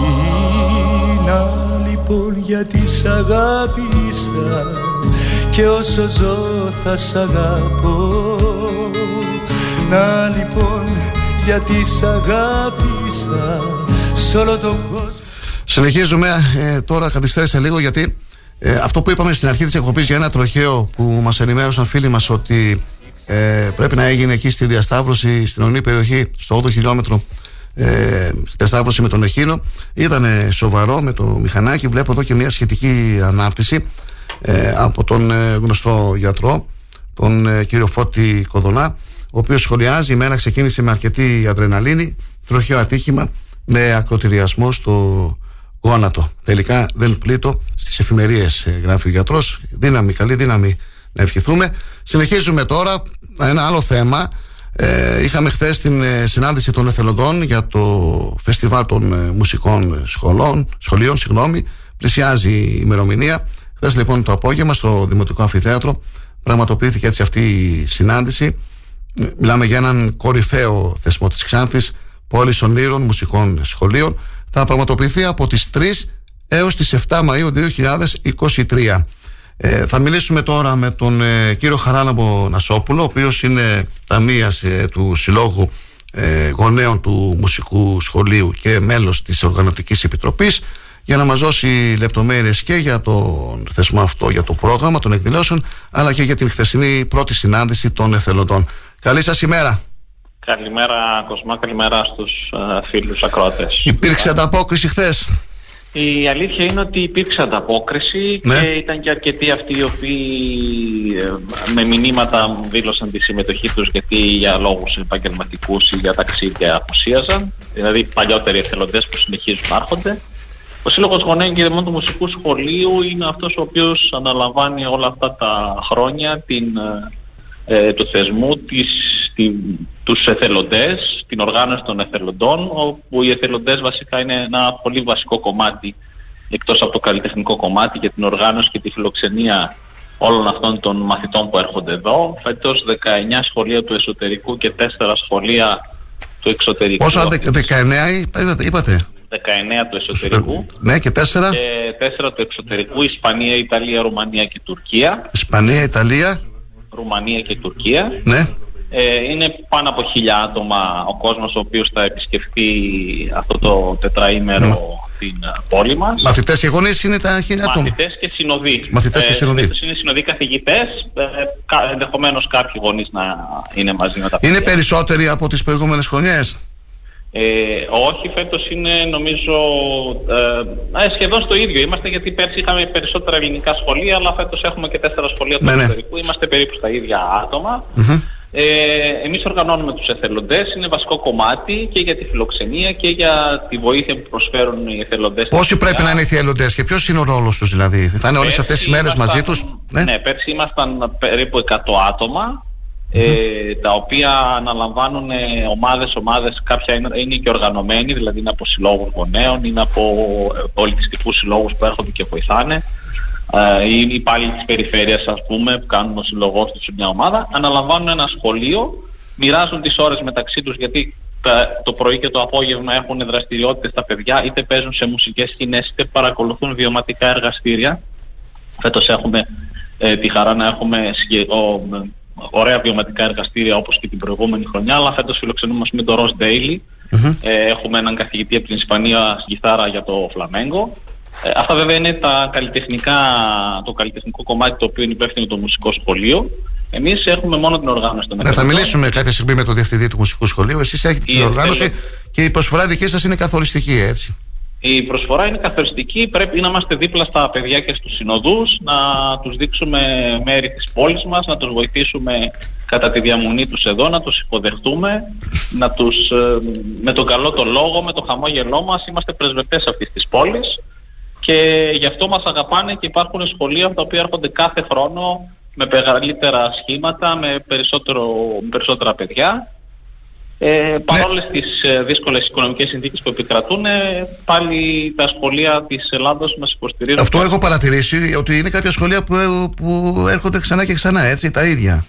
Ε, ναι, έρχονται ναι. ίσως με άλλα σχήματα, γιατί ναι. ένα μουσικό σχολείο μπορεί να έχει διάφορα σχήματα, σχήματα. ορχιστρικά. Αυτό σημαίνει ότι μένουν ενθουσιασμένα οι μαθητές και οι συνοδοί και ξανέρχονται. Τους αρέσει πολύ η φιλοξενία μας. Το πρόβλημα της Ξάνθης, το μόνο πρόβλημα ναι. που αντιμετωπίζουμε αυτή τη στιγμή είναι η, η, η, τα ξενοδοχεία. Έχουμε αυτή τη στιγμή τρία τέσσερα ξενοδοχεία κλειστά μες στην πόλη και έτσι αναγκάζονται να κλείνουν σε όμορους νομούς ή στη Χρυσούπολη ή στο Φανάρι ή στην Κομωτινή μέσα. Θα συμβεί και αυτό τώρα, έτσι, θα συμβεί, εννοείται. Πάλι, από πέρσι συνέβη. Κομωτινή, Κομωτινή, Φανάρι και η Καβάλα. Και Χρυσούπολη. Ναι, η Καβάλα βασικά δεν έχει αυτή τη στιγμή, μένουν στη Χρυσούπολη τα παιδιά για να μειώσουν την, την απόσταση χιλιομετρική. Την απόσταση, γιατί ταυτόχρονα με εμάς είναι και το φεστιβάλ της Καβάλας, οπότε και εκεί έχει αρκετά, αρκετό κόσμο. Ε, οπότε εμείς καλούμε και όσους άλλους θελήσουν να πλαισιώσουν ε, ε, το κομμάτι του εθελοντικού κινήματος ε, για το Φεστιβάλ των Μουσικών Σχολείων. Τις επόμενες μέρες θα βγει και μια ηλεκτρονική φόρμα συμμετοχής για όποιους δεν μπόρεσαν να έρθουν ε, στην διαζώση συνάντηση που κάναμε χθες το απόγευμα στο Δημοτικό Αμφιθέατρο για να δηλώσουν τη συμμετοχή. Θα ξανακάνουμε συνάντηση με τους εθελοντές, άλλες δύο συναντήσεις θα γίνουν πριν το φεστιβάλ στις τρεις Μαΐου, δηλαδή μετά το Πάσχα και λίγες μέρες πριν έρθουν τα σχολεία. Πού θα τη βρουν αυτή τη φόρμα, κύριε Νασόπουλο, που λέτε? Ε, θα την σηκώσουμε σε συνεργασία με το Κέντρο Πολιτισμού. Κάνουμε μια φόρμα και θα τη σηκώσουμε ή στο Facebook του Μουσικού Σχολείου, ναι. στο Facebook του Συλλόγου Γονέων και Κηδεμόνων και μετά θα το κοινοποιούμε όλοι μας ώστε να μπορέσουν να το, ε, να το βρουν.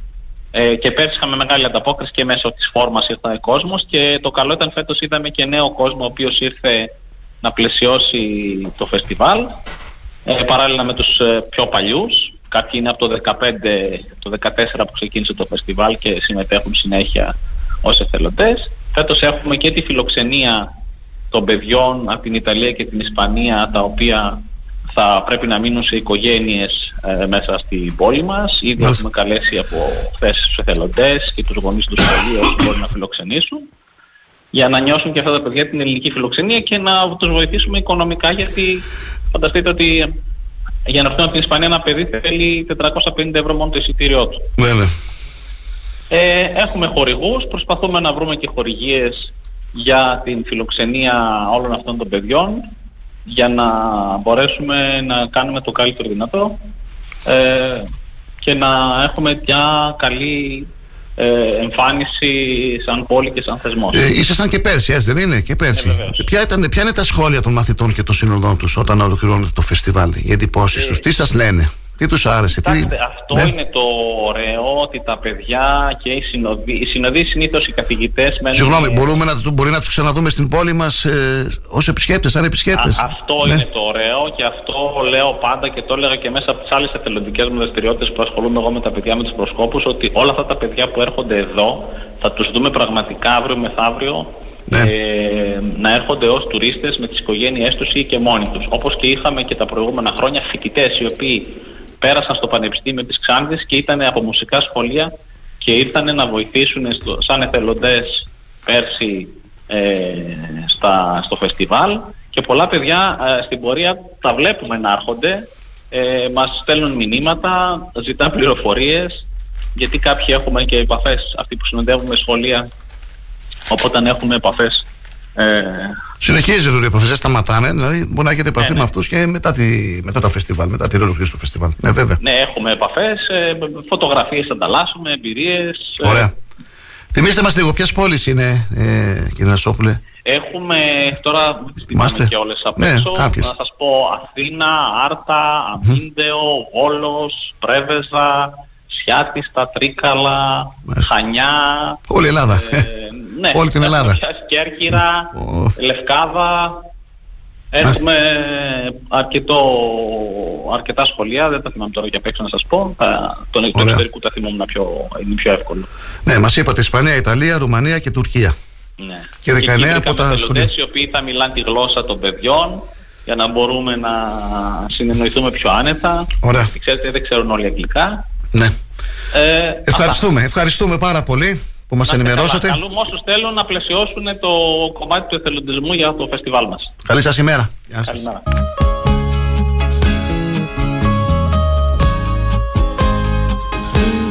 Σχετική ανάρτηση και του Νίκου του Κοσμίδη στην πρώτη συνάντηση των εθελοντών του φεστιβάλ. Συμμετείχαν σήμερα το Πρόγραμμα Δράσης Ιστορίας Μνήμης Πολιτισμού και ο Σύλλογος Ρομποτικής.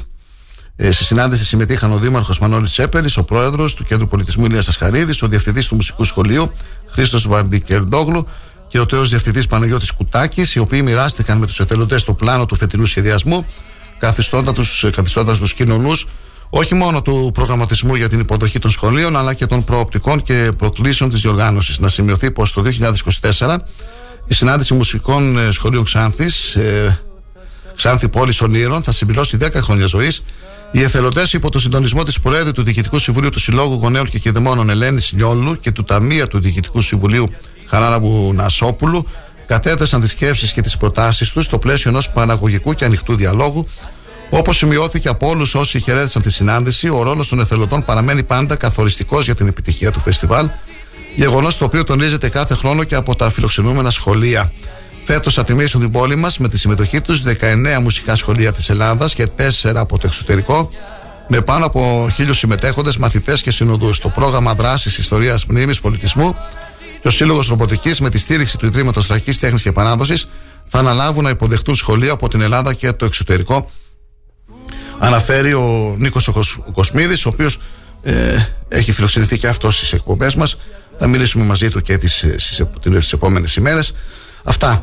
Ακούσατε λοιπόν πριν από λίγο τον ε, ταμεία του Συλλόγου Γονέων ε, του Μουσικού Σχολείου Ξάνθης, τον ε, κύριο Χαράλαμπο Νασόπουλο, ο οποίος μας α, μίλησε για την χθεσινή πρώτη συνάντηση ε, των εθελοντών που πραγματοποιήθηκε στο Δημοτικό Αμφιθέατρο Ξάνθης τρεις έως επτά Μαΐου. Ένας κορυφαίος θεσμός της Ξάνθης, πόλης ονείρων μουσικών σχολείων. Όσοι επιθυμούν να βοηθήσουν στο κομμάτι του εθελοντισμού, όπως ο κύριος Νασόπουλος, να το, να το πράξουν. Είναι μια καλή εμπειρία να υποδεχτούμε με μεγάλη χαρά και ε, φιλόξενα, όπως ξέρει ο Ξατιώτης, τα παιδιά που θα έρθουν από διάφορες περιοχές της χώρας μας και από το εξωτερικό, από Ισπανία, Ιταλία, Ρουμανία, Τουρκία, και τους συνοδούς τους, και να φύγουν από την περιοχή μας με τις καλύτερες εντυπώσεις. Από την Ξάνθη με τα χίλια χρώματα. Η ώρα είναι εννέα και μισή, περνάει γρήγορα η ώρα και είναι... ήταν πάρα πολλά τα θέματα και σήμερα που είπαμε. Σας ευχαριστούμε πάρα πολύ για την ε, ανταπόκριση, για τη στήριξη. Για... Βλέπω εδώ τώρα πάλι τα στοιχεία, είναι πάρα πολλοί ακροατές που μας ακούνε. Είμαστε από τις οκτώ η ώρα εδώ, έχουμε ακόμα ένα μισάωρο διαφημιστικό διάλειμμα και θα καλέσουμε για μια ακόμη φορά τους επαγγελματίες να μεταδώσουν τα ευχετήριά τους μέσω του Star. Επαναρχόμαστε, μη φεύγετε. Σ' όλο τον κόσμο θα το πω, γιατί σε η αλήθεια μες στη ψεύδια, στα κρίζα όνειρά μου ήξα στεριά, και μάνα κι αδερφή μου κι αγάπη εσύ, τι άλλο να ζητήσω απ' τη ζωή, γιατί σε η αλήθεια μες στη ψεύδια, στα κρίζα όνειρά μου ήξα στεριά, και μάνα κι αδερφή μου κι αγάπη εσύ, τι άλλο να ζητήσω απ' τη ζωή, γιατί σε η αλήθεια μες στη ψεύδια, στα κρίζα όνειρά μου ήξα στεριά, και μάνα κι αδερφή μου κι αγάπη εσύ, τι άλλο να ζητήσω απ' τη ζωή. Star εφ εμ Ξάνθη. Ακουγόμαστε παντού. TuneIn e-radio live είκοσι τέσσερα. Streaming και στη σελίδα μας σταρ οκτακόσια ογδόντα οκτώ εφ εμ τελεία τζι άρ. Αν σταματήσεις τη ραδιοφωνική σου διαφήμιση για να γλιτώσεις χρήματα, είναι σαν να σταματάς το ρολόι σου νομίζοντας και ότι ο χρόνος σταματά. Γεια σκέψου. Star ογδόντα οκτώ κόμμα οκτώ. Το Πάσχα είναι μια γιορτή αλληλεγγύης και ελπίδας. Ο Δήμαρχος Αυδείρων Τσιτηρίδης Γεώργιος εύχεται να έχετε τη φώτιση αυτών των ημερών στη ζωή σας. Καλή Ανάσταση και καλό Πάσχα. Κάθε ώρα είναι ώρα για σπιτικό. είκοσι τέσσερις ώρες το εικοσιτετράωρο ανοιχτό και με delivery στο χώρο σας. Το σπιτικό. Ώρα για απόλαυση. Delivery όλο το εικοσιτετράωρο στο είκοσι πέντε σαράντα ένα μηδέν έξι εξήντα εννέα εξήντα εννέα. Τι ψάχνεις? Να ενημερωθώ. Για εμάς εδώ. Λιχτρολόγησε θράκη τουντέι τελεία κομ.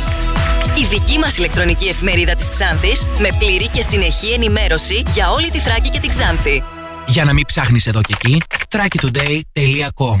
Το δικό σας πόρταλ με όλα τα νέα. Μαθαίνεις αυτό που ψάχνεις στοχευμένα από ανεξάρτητους συνεργάτες για αξιοπιστία των ειδήσεων. θράκη τουντέι τελεία κομ. Πρόσθεσέ το στα αγαπημένα σου. Διαφημιστείτε στο θράκη τουντέι τελεία κομ. Τρέχει κάτι? Κάτι τρέχει. Τι τρέχει?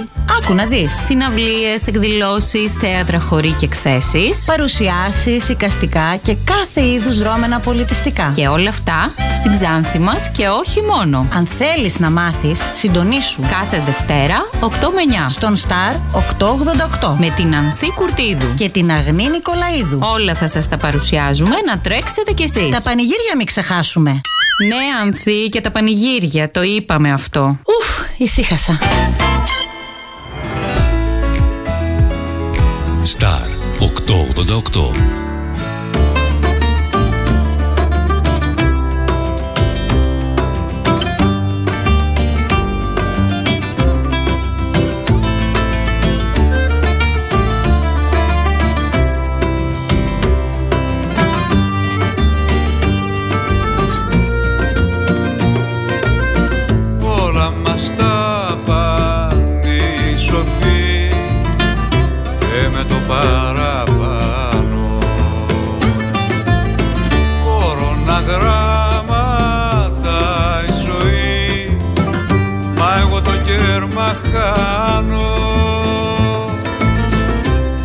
Τους φίλους τους παλιούς να λένε δεν πειράζει, ψυχή που δεν αμάρτησε ποτέ της δεν αγιάζει.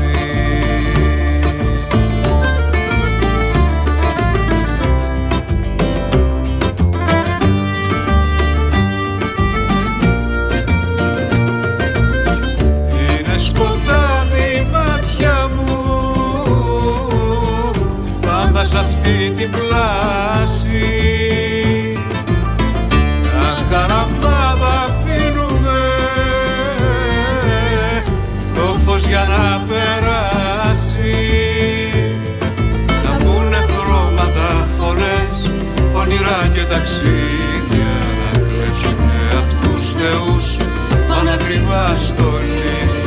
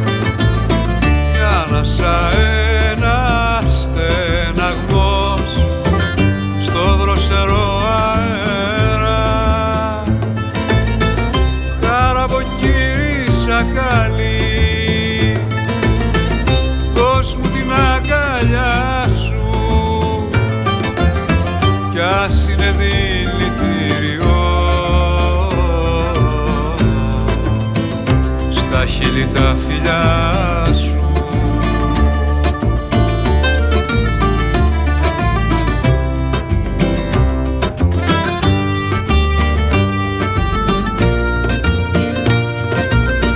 Είναι σκοτάδι μάτια μου. Η Ελένη Χατζηγεωργίου, η πρόεδρος του Συλλόγου Κυπρίων Νομού Ξάνθης, μας ενημερώνει ότι την ερχόμενη Τετάρτη στις επτά η ώρα στην αίθουσα εκδηλώσεων του Ιδρύματος Στρατηγικής Τέχνης και Παράδοσης, στην Καπνεργατών εννέα, θα παρουσιαστεί το βιβλίο με τίτλο «Κατοίκων ιατρική επίσκεψη» του μέλους του Συλλόγου Κυπρίων Ξάνθης και γιατρού χειρούργου στο νοσοκομείο Γιώργου Γεωργίου. Ε, βλέπω εδώ πέρα το βιβλίο, θα, και το βιβλίο αυτό θα μιλήσουν ο Θανάσης ο Μουσόπουλος, φιλόλογος συγγραφέας, ο Βασίλης ο Παπαδόπουλος, ε, γιατρός παθολόγος, η Μόνα Σαββίδου Θεοδούλου, ποιήτρια, συγγραφέας, πρόεδρος Συνδέσμου Μικρασιατών Κύπρου. Θα ακολουθήσει συζήτηση, την παρουσίαση θα συντονίσει ο εκδότης Μιχάλης ε, Σπανίδης. Τετάρτη λοιπόν, πέντε Απριλίου και ώρα επτά, στην αίθουσα Βυργινία Τσουδερού, Καπνεργατών εννέα. Κατοίκων ιατρική επίσκεψη. Αφηγήσεις για ασθενείς και οδηπόρους, βετεράνους του πολέμου του σαράντα και του εβδομήντα τέσσερα, ο καθής με τα αποθυμένα του. Μια ηρωίδα με παράσημα, αναενδυής, ο τραυματίας και το συναξάρι του, ο δικτάτορας Μεταξάς με τις μεθόδους του. Η εφημερία του ΑΧΕΠΑ και η μοναξιά του χειρουργού πριν το κρίσιμο χειρουργείο. Τα λόγια τα θεατρικά μες στην οθόνη του μυαλού μου. Για τον φιλοκρατή που ζήτησε περισσότερα, που ζήτησε λεπτομέρειες, αύριο θα έχουμε στην εκπομπή μας τον εκπρόσωπο του Συλλόγου ε, Τραμπολίνο την, στην Εξάνθη, του Συλλόγου της Ερατώ, για τους αγώνες που θα γίνουν το Σαββατοκύριακο. Μιλάμε για τους προκριματικούς αγώνες ε, Τραμπολίνο στο αθλητικό κέντρο του Φίλιππος Αμοιρίδης. Η είσοδος θα είναι ελεύθερη, οκτώ Απριλίου, δέκα το πρωί μέχρι τις έξι και μισή το απόγευμα και εννέα Απριλίου από τις δέκα μέχρι τις τέσσερις το μεσημέρι.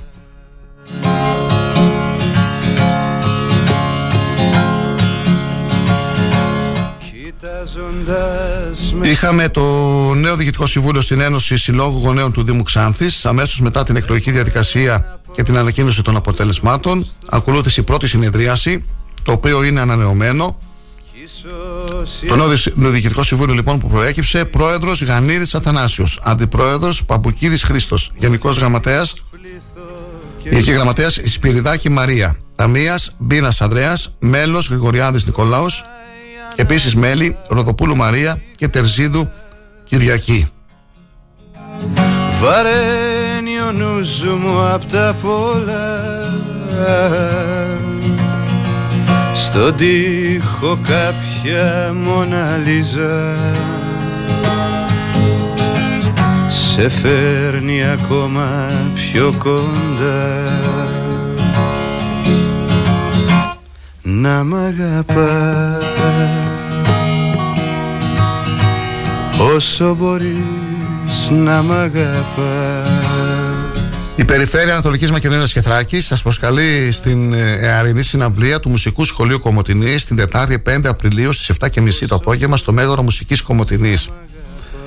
Ελάτε να υποδεχθούμε, τονίζει η Περιφέρεια, την, τονίζει ο Περιφερειάρχης, την, ανάδυ, την άνοιξη με μια υπέροχη συναυλία από τις ορχήστρες εχόρδων και πνευστών, τη χοροδία Ευρωπαϊκής Μουσικής και τα σύνολα κιθάρας, από τους σπουδαστές Γυμνασίου Λυκείου, τους καθηγητές και τους γονείς του Μουσικού Σχολείου Κομοτηνής.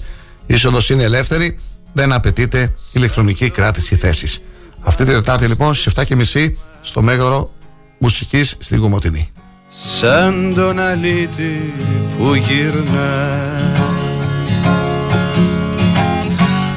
Το Εργαστήριο Γλωσσολογίας ε, Μόρφωση Φιλιοπρόοδη Ένωση Ξάνθης σας προσκαλούν στην παρουσίαση του βιβλίου του Σπύρου Κιωσέ «Τα Πρωτοβρόχια», Παρασκευή επτά Απριλίου στις επτά και μισή στο Ιστορικό και Λαογραφικό Μουσείο Ξάνθης. Για το βιβλίο θα μιλήσουν Αλέξανδρος Τηλιανίδης, Ελένη Εφρεμίδου. Συντονισμός Καμπάκη Βουγιουκλή. Ο συγγραφέας θα συνομιλήσει με το κοινό.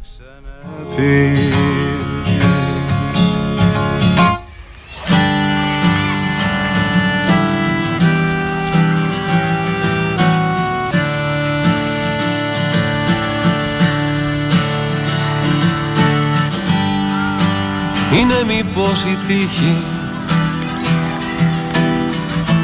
που ορίζει τις ζωές αυτής της γειτονιάς. Σε βρήκα και δεν ξέρω αν υπάρχει... Συνεχίζουμε με την ενημέρωση από το σκακιστικό όμιλο Ξάνθης. Το Σαββατοκύριακο πραγματοποιήθηκαν στην Κομοτηνή, φίλοι και φίλες, οι σκακιστικοί αγώνες ε, μαθητών και μαθητριών ε, νηπιαγωγείων, δημοτικών, γυμνασίων ε, και ηλικίων της περιφέρειας Ανατολικής Μακεδονίας και Θράκης και των Σερών. Είχαν προηγηθεί υποκριματικοί αγώνες σε κάθε περιφερειακή ενότητα ξεχωριστά. Τα παιδιά λοιπόν που προκρίθηκαν από την Εξάνθη συμμετείχαν στους περιφερειακούς αγώνες και ο σκακιστικός όμιλος Ξάνθης μας ενημερώνει ότι με επιτυχία ολοκληρώθηκε η διεξαγωγή των αγώνων σκάκι της περιφέρειας Ανατολικής Μακεδονίας Θράκης και περιφερειακής ενότητας Σερών στην Κομοτηνή. δώδεκα μαθητές και μαθήτριες της Ξάνθης και σκακιστές του σκακιστικού όμιλου Ξάνθης διακρίθηκαν στο Λύκειο, στις τάξεις του Γυμνασίου και του Δημοτικού. Συγκεκριμένα, η σειρά κατάταξης αναβαθμίδα εκπαίδευσης είναι η εξής. Στα Λύκεια, πρώτος ο Αναγνωστόπουλος Βασίλειος, που είναι μαθητής του Εκκλησιαστικού Λυκείου. Δεύτερη, η Μίλιου Πινελόπη, μαθήτρια του Ιδιωτικού Σχολείου Άξιον. Πρώτο κορίτσι, η Μίλιου Πινελόπη. Και να συνεχίσουμε με το γυμνάσιο. Τρίτη γυμνασίου, δεύτερος Μπαλαφού της Ηλίας, τρίτος ο Μαραγκοζίδης ο Αναστάσιος και ο Ταρχανίδης ο Νικόλαος ο Χρήστος. Δευτέρα γυμνασίου, πρώτο κορίτσι Μανιάτη Κωνσταντίνα, πρώτη γυμνασίου, πρώτος Μαραγκοζίδης Ευστάθιος, τρίτος Τσούριανης Νικόλαος, πρώτο κορίτσι Τσούριανη Κυριακή. Έκτη δημοτικού, τρίτος ο Αγγελίδης ο Νίκος. Τέταρτη δημοτικού, δεύτερος Δουρμούς Ακάη. Τρίτη δημοτικού, τρίτος Σαΐτ Κοράι. Συγχαρητήρια στους σκακιστές του ομίλου της Ξάνθης. Ακολουθούν οι πανελλήνιοι σχολικοί αγώνες στην Αθήνα που θα γίνουν είκοσι οκτώ, είκοσι εννέα, τριάντα Απριλίου.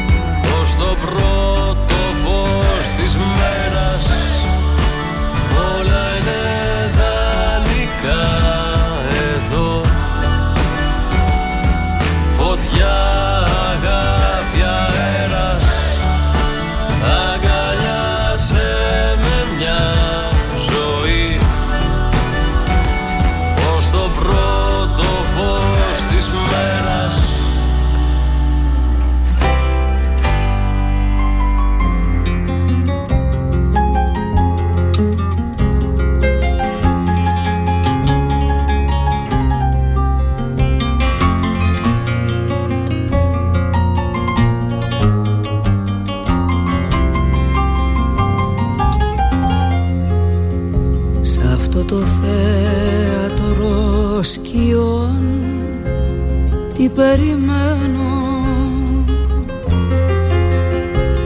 όλη φιγούρα. Ο Ορειβατικός Σύλλογος Ξάνθης ε, σας προσκαλεί για πέμπτη φορά την Κυριακή και ώρα δέκα σε ένα από τα πιο όμορφα σημεία της πόλης μας, στη γέφυρα του ποταμού Κόσιρτου στο Σαμακόβ, σε μια γιορτή της άσκησης και της φύσης. Ένα δίκτυο μονοπατιών με συνολικό μήκος που ξεπερνά τα ενενήντα τέσσερα χιλιόμετρα γύρω από την πόλη μας, με καταπληκτικές διαδρομές διαφόρων αποστάσεων και βαθμών δυσκολίας, οργανωμένο με ενιαία σήμανση. Περιλαμβάνει μονοπάτια στην περιοχή των μοναστηριών του Αυγού και του Μακαρίου, της Μέλτης, του Μαύρου Σώματος, της Αχλάδας και του Αχλαδόβουνου, και δημιουργήθηκε από τον Ορειβατικό Σύλλογο την τελευταία εξαετία με το συνδυασμό παλιών και ιστορικών μονοπατιών με διαδρομές που ανοίχτηκαν ώστε να ενοποιηθεί το δίκτυο. Μπορείτε να επιλέξετε κάποια από τις διαφορετικές διαδρομές πεζοπορίας που θα πραγματοποιηθούν, ανάλογα βέβαια με τις δυνατότητές σας. Υπεύθυνος για κάθε διαδρομή θα είναι μέλος του Ορειβατικού Συλλόγου Ξάνθης. Σχετικό ρεπορτάζ δημοσιεύει σήμερα η εφημερίδα Αγώνας και φιλοξενεί βέβαια και τις δηλώσεις που μας έκανε χθες ο κ. Γιώργος Παπαθανασίου, πρόεδρος του Ορειβατικού Συλλόγου Ξάνθης, στην πρωινή ενημερωτική μας εκπομπή στο Star οκτακόσια ογδόντα οκτώ.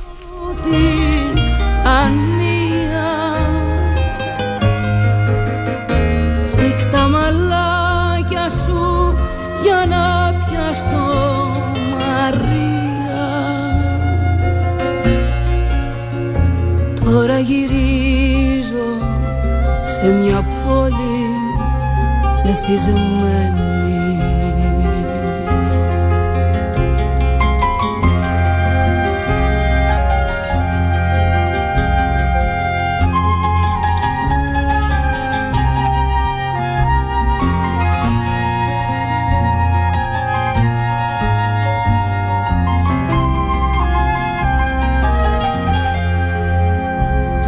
αυτό το θέατρο σκιών τι περιμένω. Πάλι θα σβήσουνε τα φώτα. Η ώρα είναι δέκα παρά τέταρτο. Αυτά και με τα τοπικά μας νέα, φίλοι και φίλες. Μπορείτε να ενημερώνεστε και στις σελίδες thrakitoday τελεία com και αγώνας τελεία gr. Μιλήσαμε νωρίτερα με τον κύριο Νασόπουλο για, τις, ε, για το θεσμό των ε, μουσικών σχολείων στην ε, περιοχή μας αρχές Μαΐου. Χθες είχαμε τον ε, πρόεδρο της Ένωσης Στρατιωτικών, τον κύριο Βάιο Τσαπρούνη, για το θέμα με, το, ε, με την ε, υποστελέχωση του νοσοκομείου Ξάνθης, την έλλειψη μονάδας στρατιωτικής θεραπείας, την υποβάθμιση της υγείας στην περιοχή μας με αφορμή τον ε, θάνατο του σαρανταεννιάχρονου λοχαγού. Σοβαρά ερωτήματα από την Ένωση Στρατιωτικών. Ε, μπορείτε να ακούσετε τη συνέντευξη στη σελίδα σταρ οκτακόσια ογδόντα οκτώ εφ εμ τελεία τζι αρ. Είναι η χθεσινή μας εκπομπή. Χθες μιλήσαμε και με τον πρόεδρο του Ορειβατικού Συλλόγου Ξάνθης, την προηγούμενη εβδομάδα με τον κύριο Κουρτίδη. Συνεχίζουμε έτσι τις ε, συνεντεύξεις ε, και αυτή την εβδομάδα, φίλοι και φίλες, η πρώτη ζωντανή ενημερωτική εκπομπή του Σταρ οκτακόσια ογδόντα οκτώ θα είναι ε, κοντά σας, μαζί σας κάθε πρωί από τις οκτώ έως τις ε, δέκα. Τα σύντομα ενημερωτικά δελτία ειδήσεων από τις έντεκα το πρωί έως τις εννιά το βράδυ ανά μία ώρα. Τα τηλεφωνικά μας νούμερα δύο πέντε τέσσερα ένα μηδέν εξήντα έξι εξακόσια τέσσερα εξήντα έξι εξακόσια πέντε, αν θέλετε να αναδείξουμε, να ερευνήσουμε κάποιο θέμα που σας απασχολεί και σας προβληματίζει. Περιμένουμε και από φίλους επαγγελματίες και εκπροσώπους φορέων και επιχειρήσεων να προβληθούν μέσα από το Σταρ οκτακόσια ογδόντα οκτώ, να στείλουν τα ευχετήριά τους στους Ξανθιώτες και στις Ξανθιώτισσες. Και σιγά σιγά να κλείνουμε την εκπομπή μας με τα τελευταία πανελλαδικά νέα που έχουμε. Αναστάτωση στην Κρήτη μετά την καταγγελία που έκανε δεκαεννιάχρονη φοιτήτρια. Ο βιασμός της, όπως ανέφερε, σημειώθηκε στο δωμάτιο που την οδήγησε ο τράπερ με δύο φίλους. Ε, βρίσκεται στο μικροσκόπιο ο βιασμός της δεκαεννιάχρονης, στο μικροσκόπιο των αστυνομικών στην Κρήτη που συνεχίζουν την έρευνα. Αίσθηση προκαλεί η εμπλοκή γνωστού τράπερ στην υπόθεση, ο οποίος σύμφωνα με την καταγγελία οδήγησε την κοπέλα σε δωμάτιο με δύο φίλους του.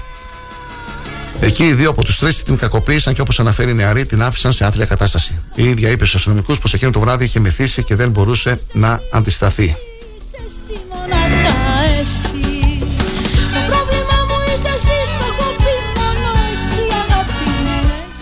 Θρίλερ στη Χαλκιδόνα και τη Θεσσαλονίκη με γυναίκα που βρέθηκε νεκρή μέσα σε αυτοκίνητο. Το τραύμα που εντόπισαν αστυνομικοί στο κεφάλι τους τους οδηγεί στο συμπέρασμα πως έχουν να κάνουν με δολοφονία και εγκληματική ενέργεια. Στο σημείο που παραμένει από νωρίς το πρωί αποκλεισμένο, έχει κληθεί και η ιατροδικαστής σε μια προσπάθεια να πέσει περισσότερο φως στις συνθήκες θανάτου της. Η γυναίκα βρέθηκε μέσα σε μια λίμνη αίματος στη θέση του συνοδηγού. Πιο αναλυτικά, νεκρή μέσα σε γιο ταχύ αυτοκίνητο βρέθηκε γυναίκα αγνώστων μέχρι στιγμής στοιχείων. Εντοπίστηκε στις οκτώ και δέκα το πρωί σε αγροτική περιοχή της Χαλκιδόνας, έξω από τη Θεσσαλονίκη, κοντά στα κημητήρια της περιοχής. Σύμφωνα με τις πρώτες πληροφορίες, έφερε τραύμα στο κεφάλι, ενώ ο θάνατός της εφέρεται να αποδίδεται σε εγκληματική ενέργεια.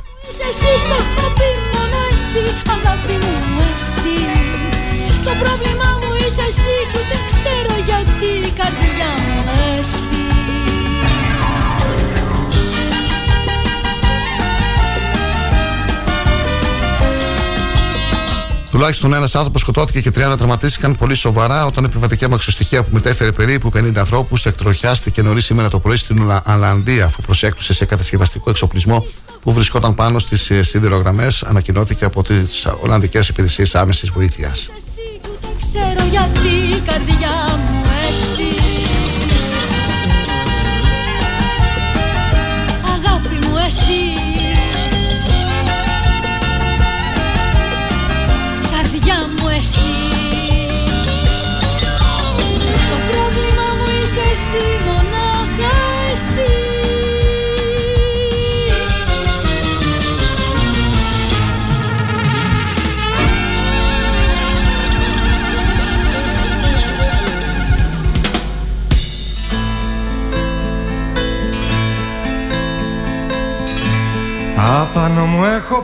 Την αντίδραση των ε, κτηνοτρόφων ε, της Ανατολικής Μακεδονίας και Θράκης προκάλεσαν οι δηλώσεις του Υπουργού Ανάπτυξης Άδωνη Γεωργιάδης σε τηλεοπτική εκπομπή πως στο καλάθι του Πάσχα θα ενταχθούν και τα αμνοερήφια. Μάλιστα, όπως επισημαίνουν σε σχετική ανακοίνωση, ο Υπουργός ισχυρίστηκε ότι έχει έρθει σε διαβούλευση με κτηνοτρόφους, ενώ δεν έχει έρθει σε καμία επαφή με τα πανελλήνια όργανα των κτηνοτρόφων ούτε και των Κρεοπολών, αποδεικνύει έτσι για ακόμα μια φορά ότι δεν σέβεται τα θεσμικά εκτεκμένα όργανα, ενώ τίθεται και το ερώτημα με ποιους ακριβώς διαβουλεύτηκε. Μια ενδεχόμενη ένταξη των αμνοερυφίων στο καλάθι, όπως επισημαίνουν οι κτηνοτρόφοι, θα πλήξουν την αγορά κρέατος, ενώ εκτός από την παραπλάνηση των καταναλωτών, οι οποίοι θα αγοράσουν αμφιβόλου ποιότητας και προέλευσης εισαγόμενων ή ελληνοποιημένων αμνοερυφίων, οι κτηνοτρόφοι οδηγούνται με μαθηματική ακρίβεια στην καταστροφή, αφού το κόστος παραγωγής ένα κιλό αμνοερυφίου σήμερα ξεπερνάει τα εννιά ευρώ το κιλό. Από πότε η κυβέρνηση πήρε την απόφαση να επεμβαίνει στην εγχώρια αγορά για τιμές παραγωγών, και εφόσον αποφάσισε να επέμβει στην αγορά, γιατί επεμβαίνει μόνο για τα αμνοερυφία και δεν επεμβαίνει στην αγορά για φθηνή παραγωγή ρεύματος, για φθηνό πετρέλαιο, για φθηνά ρυπάσματα, για φθηνά φυτοφάρμακα, για φθηνές ζωοτροφές, για κατάργηση του φόρου προστιθέμενης αξίας στα αγροτικά προϊόντα, τα οποία είναι μέτρα που ζητούσαν οι αγρότες και κτηνοτρόφοι για μείωση κόστους παραγωγής αλλά και τελικού προϊόντος ακόμα και από πέρσι, τονίζουν στη σχετική ανακοίνωση. Καλούν μάλιστα τον Υπουργό να αναθεωρήσει άμεσα και να έρθει σε διαβούλευση με τα θεσμικά όργανα των κτηνοτρόφων και Κρεοπολών. Καλημέρα, καλημέρα στη Ξάνθη και τα δημοτικά διαμερίσματα που αριστεύουν παντού. Από τον Στέλιο Αρσενίου το μήνυμα. Την όμορφη γυναίκα του γιατί τον απατούσε ο Κονταντώνιο μια βραδιά. Και το μήνυμα από το Σταμάτη. Καλημέρα σε όλους σας από την όμορφη εξωτερική εξωτική Χρύσα. Εδώ κρυφά δολοφονούσε.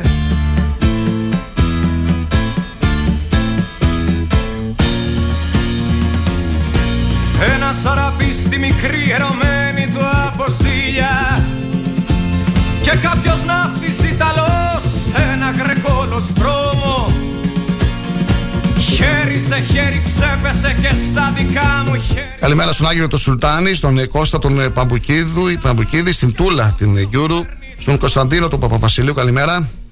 Καλημέρα στον Βαγγέλη τον Παρασχίδη, στην Βούλα την Κουντούρογλου, στον Ερφάν, τον Φιδάν, στο, στην Παναγιώτα την Κορδολέμη, καλή, καλή σας ημέρα. Καλημέρα στον Γιάννη τον Πάζο, στον Γιάννη τον Σαβάκο, στον Βασίλη τον Κωνσταντινίδη, στον Χουσέιν τον Λουτφίο Γλου, καλή σας ημέρα. Καλή Τρίτη στον Αλεξανδρή τον Γιώργο, στην Μάρθα τη Μόσχου, στην Στελίνα την Κοτζαμάνη. Καλημέρα Χασάν Αζίρ, Ελευθερία Σταυρίδου, Δημήτρη Βογιατζή, Αλέξανδρο Αναμίδη, Ανέστη Διονυσόπουλη, καλή σας ημέρα, καλή εργασία. Σας ευχαριστούμε για τα καλά σας λόγια και για τα μηνύματά σας. Star οκτακόσια ογδόντα οκτώ, το ραδιόφωνο όπως το θέλουμε. Αύριο θα μιλήσουμε για τους αγώνες που θα γίνουν το Σαββατοκύριακο στην περιοχή μας, για μια οργάνωση που αξίζει να την προβάλλουμε και να τη στηρίξουμε. Χορηγός επικοινωνίας είναι ο Star οκτακόσια ογδόντα οκτώ. Μιλάμε για αγώνες τραμπολίνο, φίλοι και φίλες, Ερατώ Ξάνθης. Καλή επιτυχία στους αγώνες να έχουν και αν έχουμε χρόνο να τους ε, απολαύσουμε. Ξεκινήσαμε με το τροχαίο στον Εχήνο, εκεί στη διασταύρωση ήταν σοβαρό τροχαίο τελικά. Τι άλλο έχουμε, ανεβαίνει η βενζίνη, ανεβαίνουν τα προϊόντα. Όσον αφορά τα εκλογικά υπάρχει μια στασιμότητα, πιστεύω μετά το Πάσχα θα υπάρξει έντονη κινητοποίηση από τους υποψήφιους. Δεν έχει γίνει ακόμα γνωστό ε, το όνομα του χριστιανού υποψήφιου για το ψηφοδέλτιο της Νέας Δημοκρατίας. Γνωρίζουμε εμείς ότι θα είναι μάλλον ο Δημήτρης ο Σαρτούρος. Η Μέρι Τσιακύρογλου είναι στο ψηφοδέλτιο, συνεχίζει τον αγώνα της, τις επαφές που έχει με ε, τους κατοίκους του νομού. Ε, περιμένουμε το πέμπτο όνομα, την ανακοίνωση της υποψηφιότητας του υποψηφίου στο ΣΥΡΙΖΑ. Πιθανόν να είναι ο κύριος Στογιαννίδης. Το Πασόκ τον έχει ανακοινώσει το συνδυασμό. Ε, ο Οδυσσέας Βουρβουκέλης και Έρση Παρχαρίδου συνεχίζουν τις επαφές τους. Όσον αφορά τα δημοτικά, υπάρχει στασιμότητα, δεν υπάρχει κάποια εξέλιξη για, για το θέμα της υποψηφιότητας του Στράτου Κοντού. Αν θα είναι υποψήφιος ή όχι δεν το γνωρίζουμε ακόμα. Μετά το Πάσχα πιστεύω θα έχουμε πολιτικές εξελίξεις.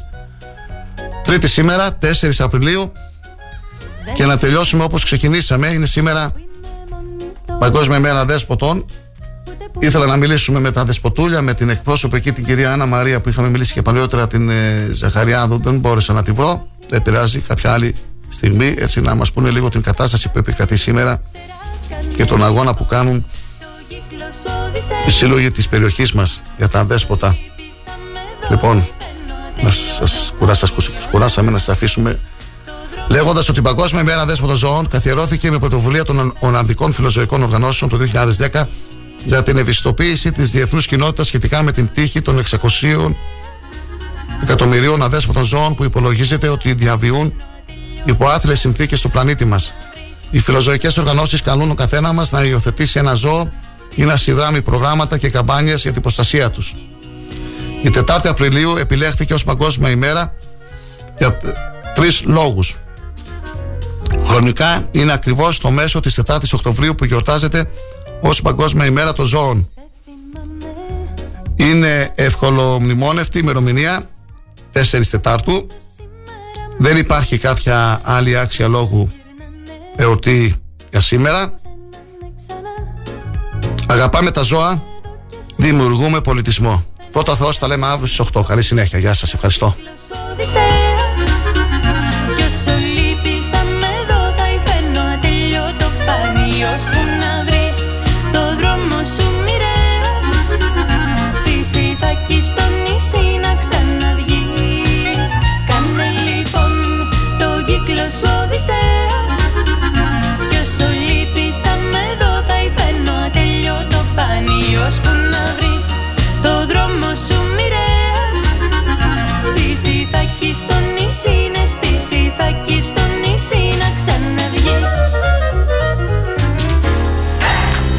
Ο Αθλητικός Σύλλογος Τραμπολίνου Ξάνθης Ερατώ, σε συνδιοργάνωση της Ελληνικής Γυμναστικής Ομοσπονδίας και του Δήμου Ξάνθης, σας προσκαλεί στους προκριματικούς αγώνες που θα πραγματοποιηθούν στο κλειστό γυμναστήριο Φίλιππος Αμοιρίδης στις οκτώ και εννιά Απριλίου από τις δέκα το πρωί έως τις έξι το απόγευμα, με τη συμμετοχή δεκαέξι σωματείων και διακόσιων επτά αθλητών. Είσοδος ελεύθερη. Χορηγός επικοινωνίας Star οκτακόσια ογδόντα οκτώ. οκτακόσια